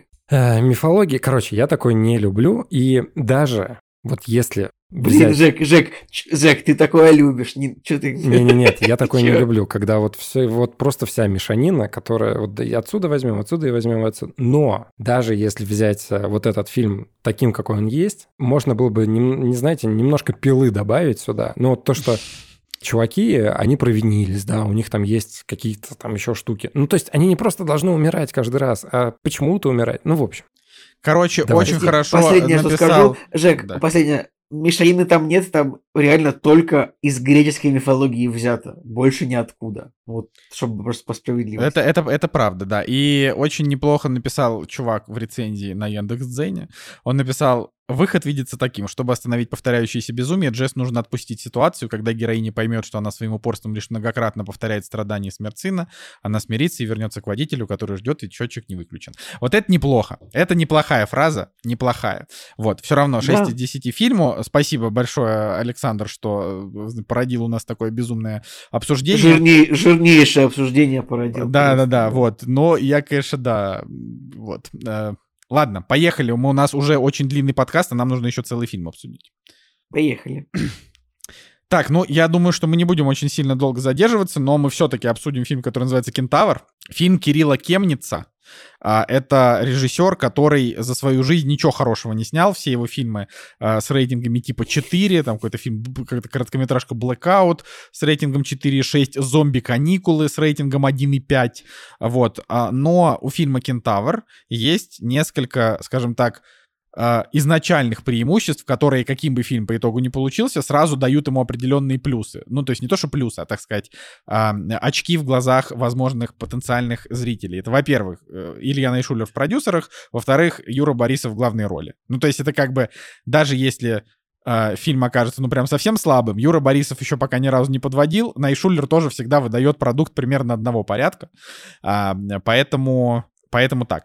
Ну и, в общем, и вот из этих, и вот из, из, и как бы из трех фильмов, которые мы сегодня обсуждали, да, тут надо еще сказать, что Кентавр очень сильно похвалили в телеграм-каналах киношных и в прессе. Прям вот реально похвалили. А, сравнивают его с фильмом «Драйв» и фильмом «Таксист» Скорсезе, но это, конечно, эм, комплементарное очень сравнение. Ну, то есть, и я, я- мне, например, не очень нравится ни фильм, не то чтобы очень сильно нравится «Драйв» и «Таксист», но это вообще разного порядка кино. Как бы «Кентавр» в сравнении с ними примитивный триллер. Э, Вот. Просто мне он, допустим, понравился, но это другой вопрос.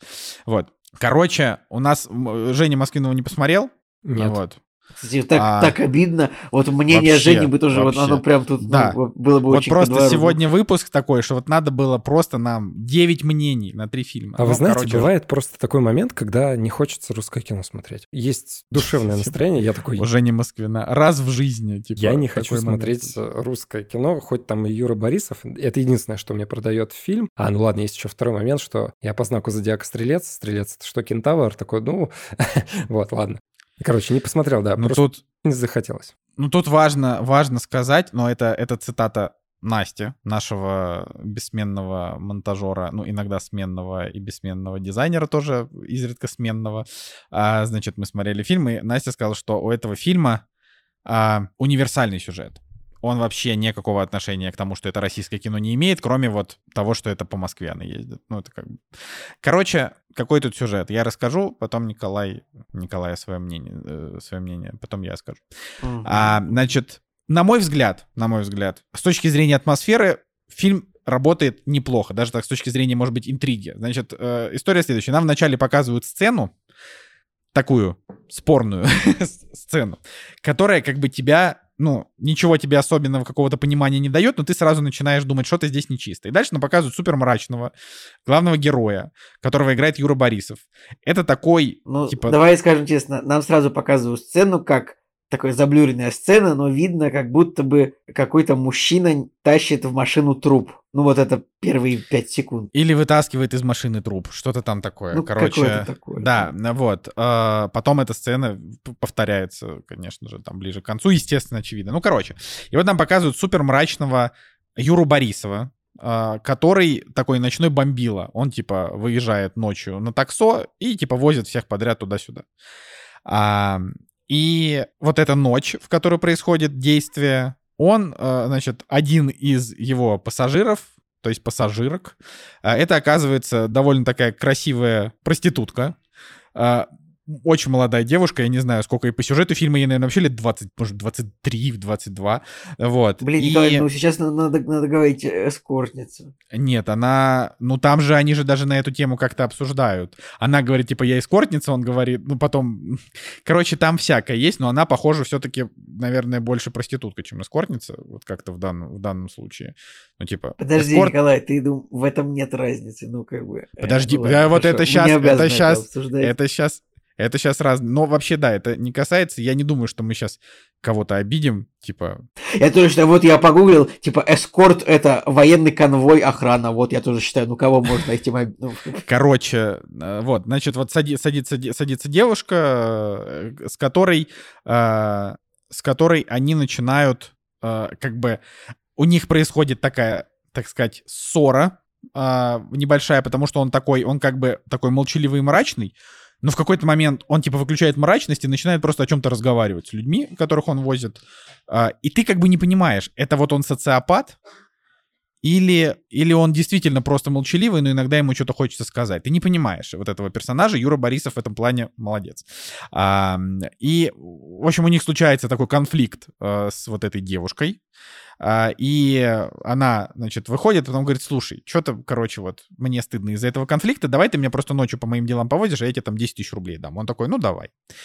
И как бы вот они влезают в такое приключение. Дальше вот тут я не хочу спойлерить, потому что этот фильм, он по большей части, кроме как сюжетных твистов, он ничего за собой особенно-то и не имеет. Ну, то есть он такой несколько твистов. Ну вот, да, нам, вот да. это правда, что давайте даже максимально не будем спойлерить, я даже да, не будем вообще спойлерить, потому что у фильма тоже 40 тысяч оценок на кинопоиске, как бы явно, ну, будут люди его смотреть ради твистов, как бы, и вот в этом у меня проблема, мне как-то вот показалось, что просто они достаточно уныло, короче, весь фильм происходит как? Довольно уныло. Весь фильм они просто ездят из точки А в точку Б, в точку С, в точку Д. Иногда за ними кто-то гоняется. И дальше происходит типа финал. Очень очень такой скомканный, мне кажется, э, как как бы довольно, ну, честно скажем, ну, не очень хитрый, как мне показалось.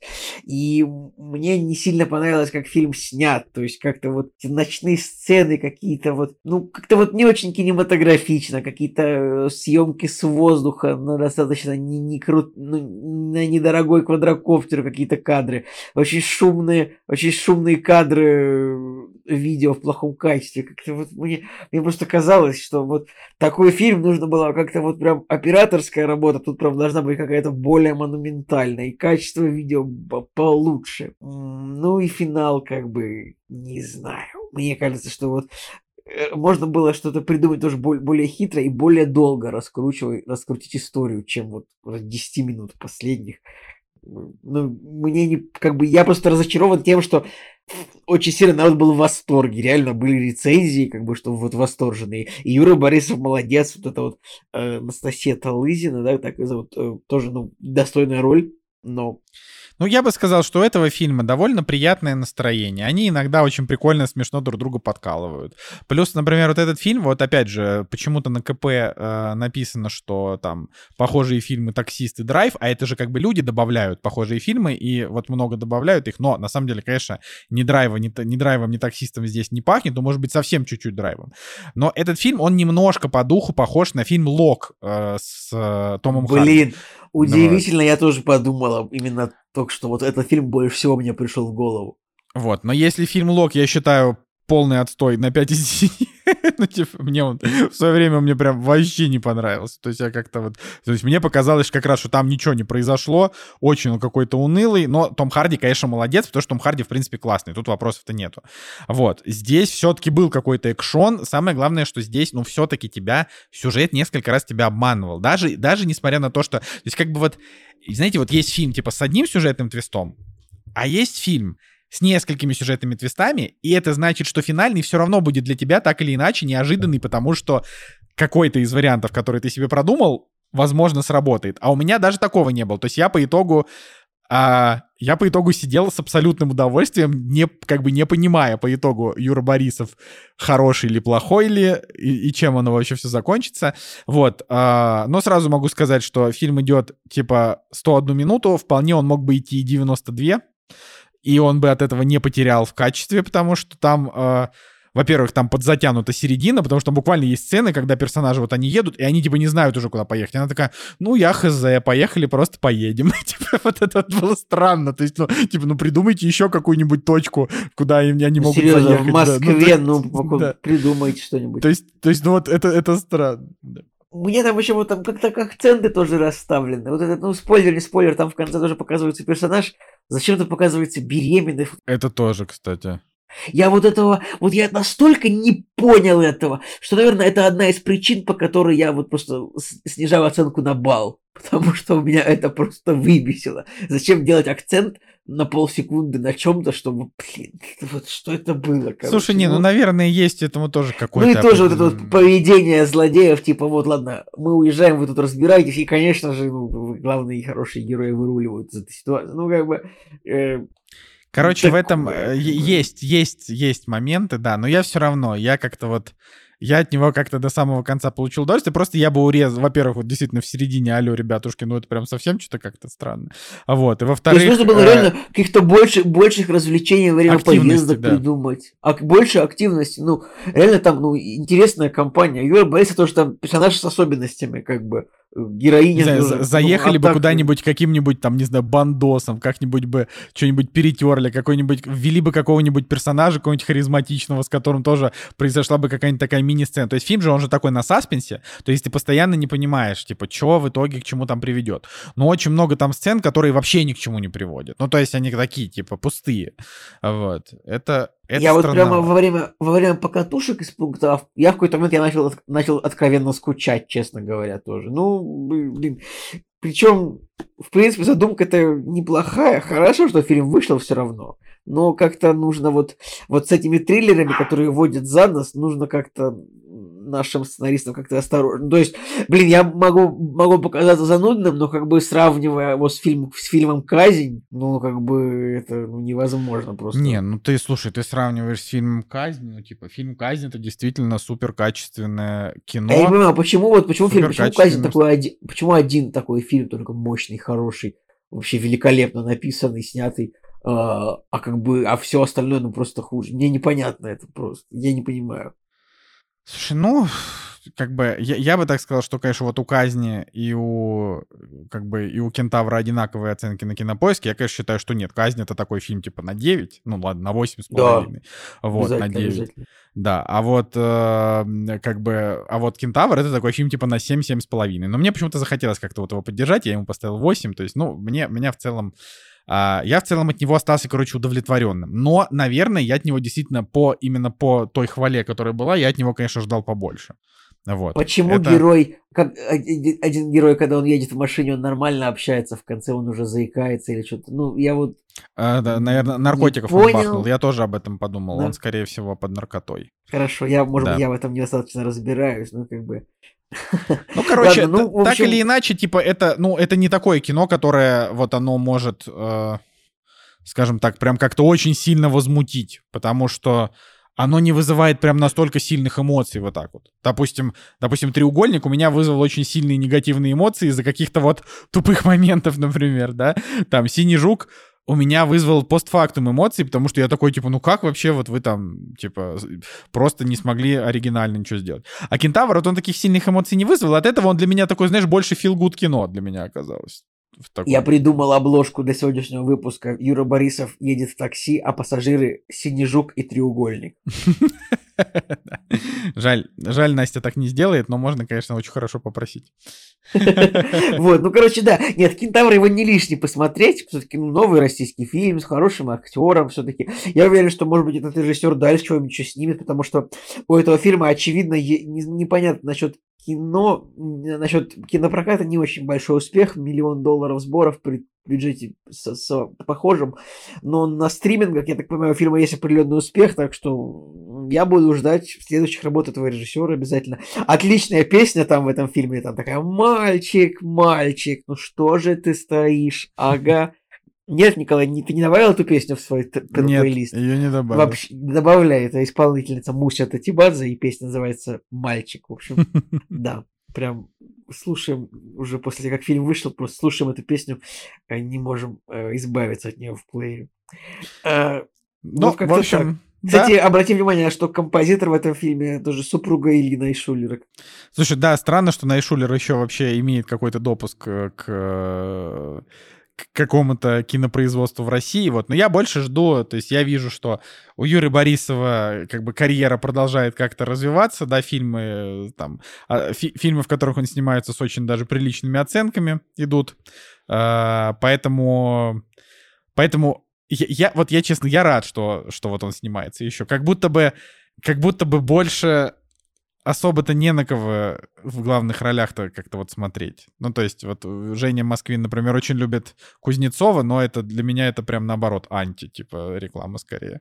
Д- Вот. Должно быть больше актеров, чем, чем один Юра Борисов. Не, ну есть еще классная, это, есть еще конечно, Варвара Шмыкова тоже хорошая, есть еще... Нет, есть всякие, ну, типа старенькие чуваки, ну, уже не там, не очень молодые, типа вот этого твоего любимого, какого там Робок, да, какой-нибудь Тимофей Трибунцев, классный, Кукушкин Ну, тоже а вот хороший, эти, но- эти, эти мужики уже надоели тоже. ну. Я понимаю, что вот э, большинство российских э, сериалов, фильмов, они вот, там персонажи это типа мужик средних лет, это вот либо Александр Робок, либо Тимофей Трибунцев. Ну, можно же других героев придумать. Ну, как бы... Сейчас вообще не совсем понятно, как с этим будет. Да, Кстати, абсо- я, я, согласен. я вот, я, я, э, как это, я вот могу, например, напомнить про хороший фильм «Серебряные коньки», вот если вдруг кто-то там ждет какое-то хорошее российское кино, вот, а, можете, если пропустили, посмотреть «Серебряные коньки», потому что он просто приятный и... а, Правда, не дурной фильм. да, да. Вот. Ладненько. Я думаю, что на этом мы можем наш сегодняшний подкаст закончить в целом. А, уже получилось дофига, два с Долго половиной и часа. Ну хорошо. да, я думаю, что там а, урежется опять а, какие-нибудь добрые минут 20 из нашей, из нашей ругани.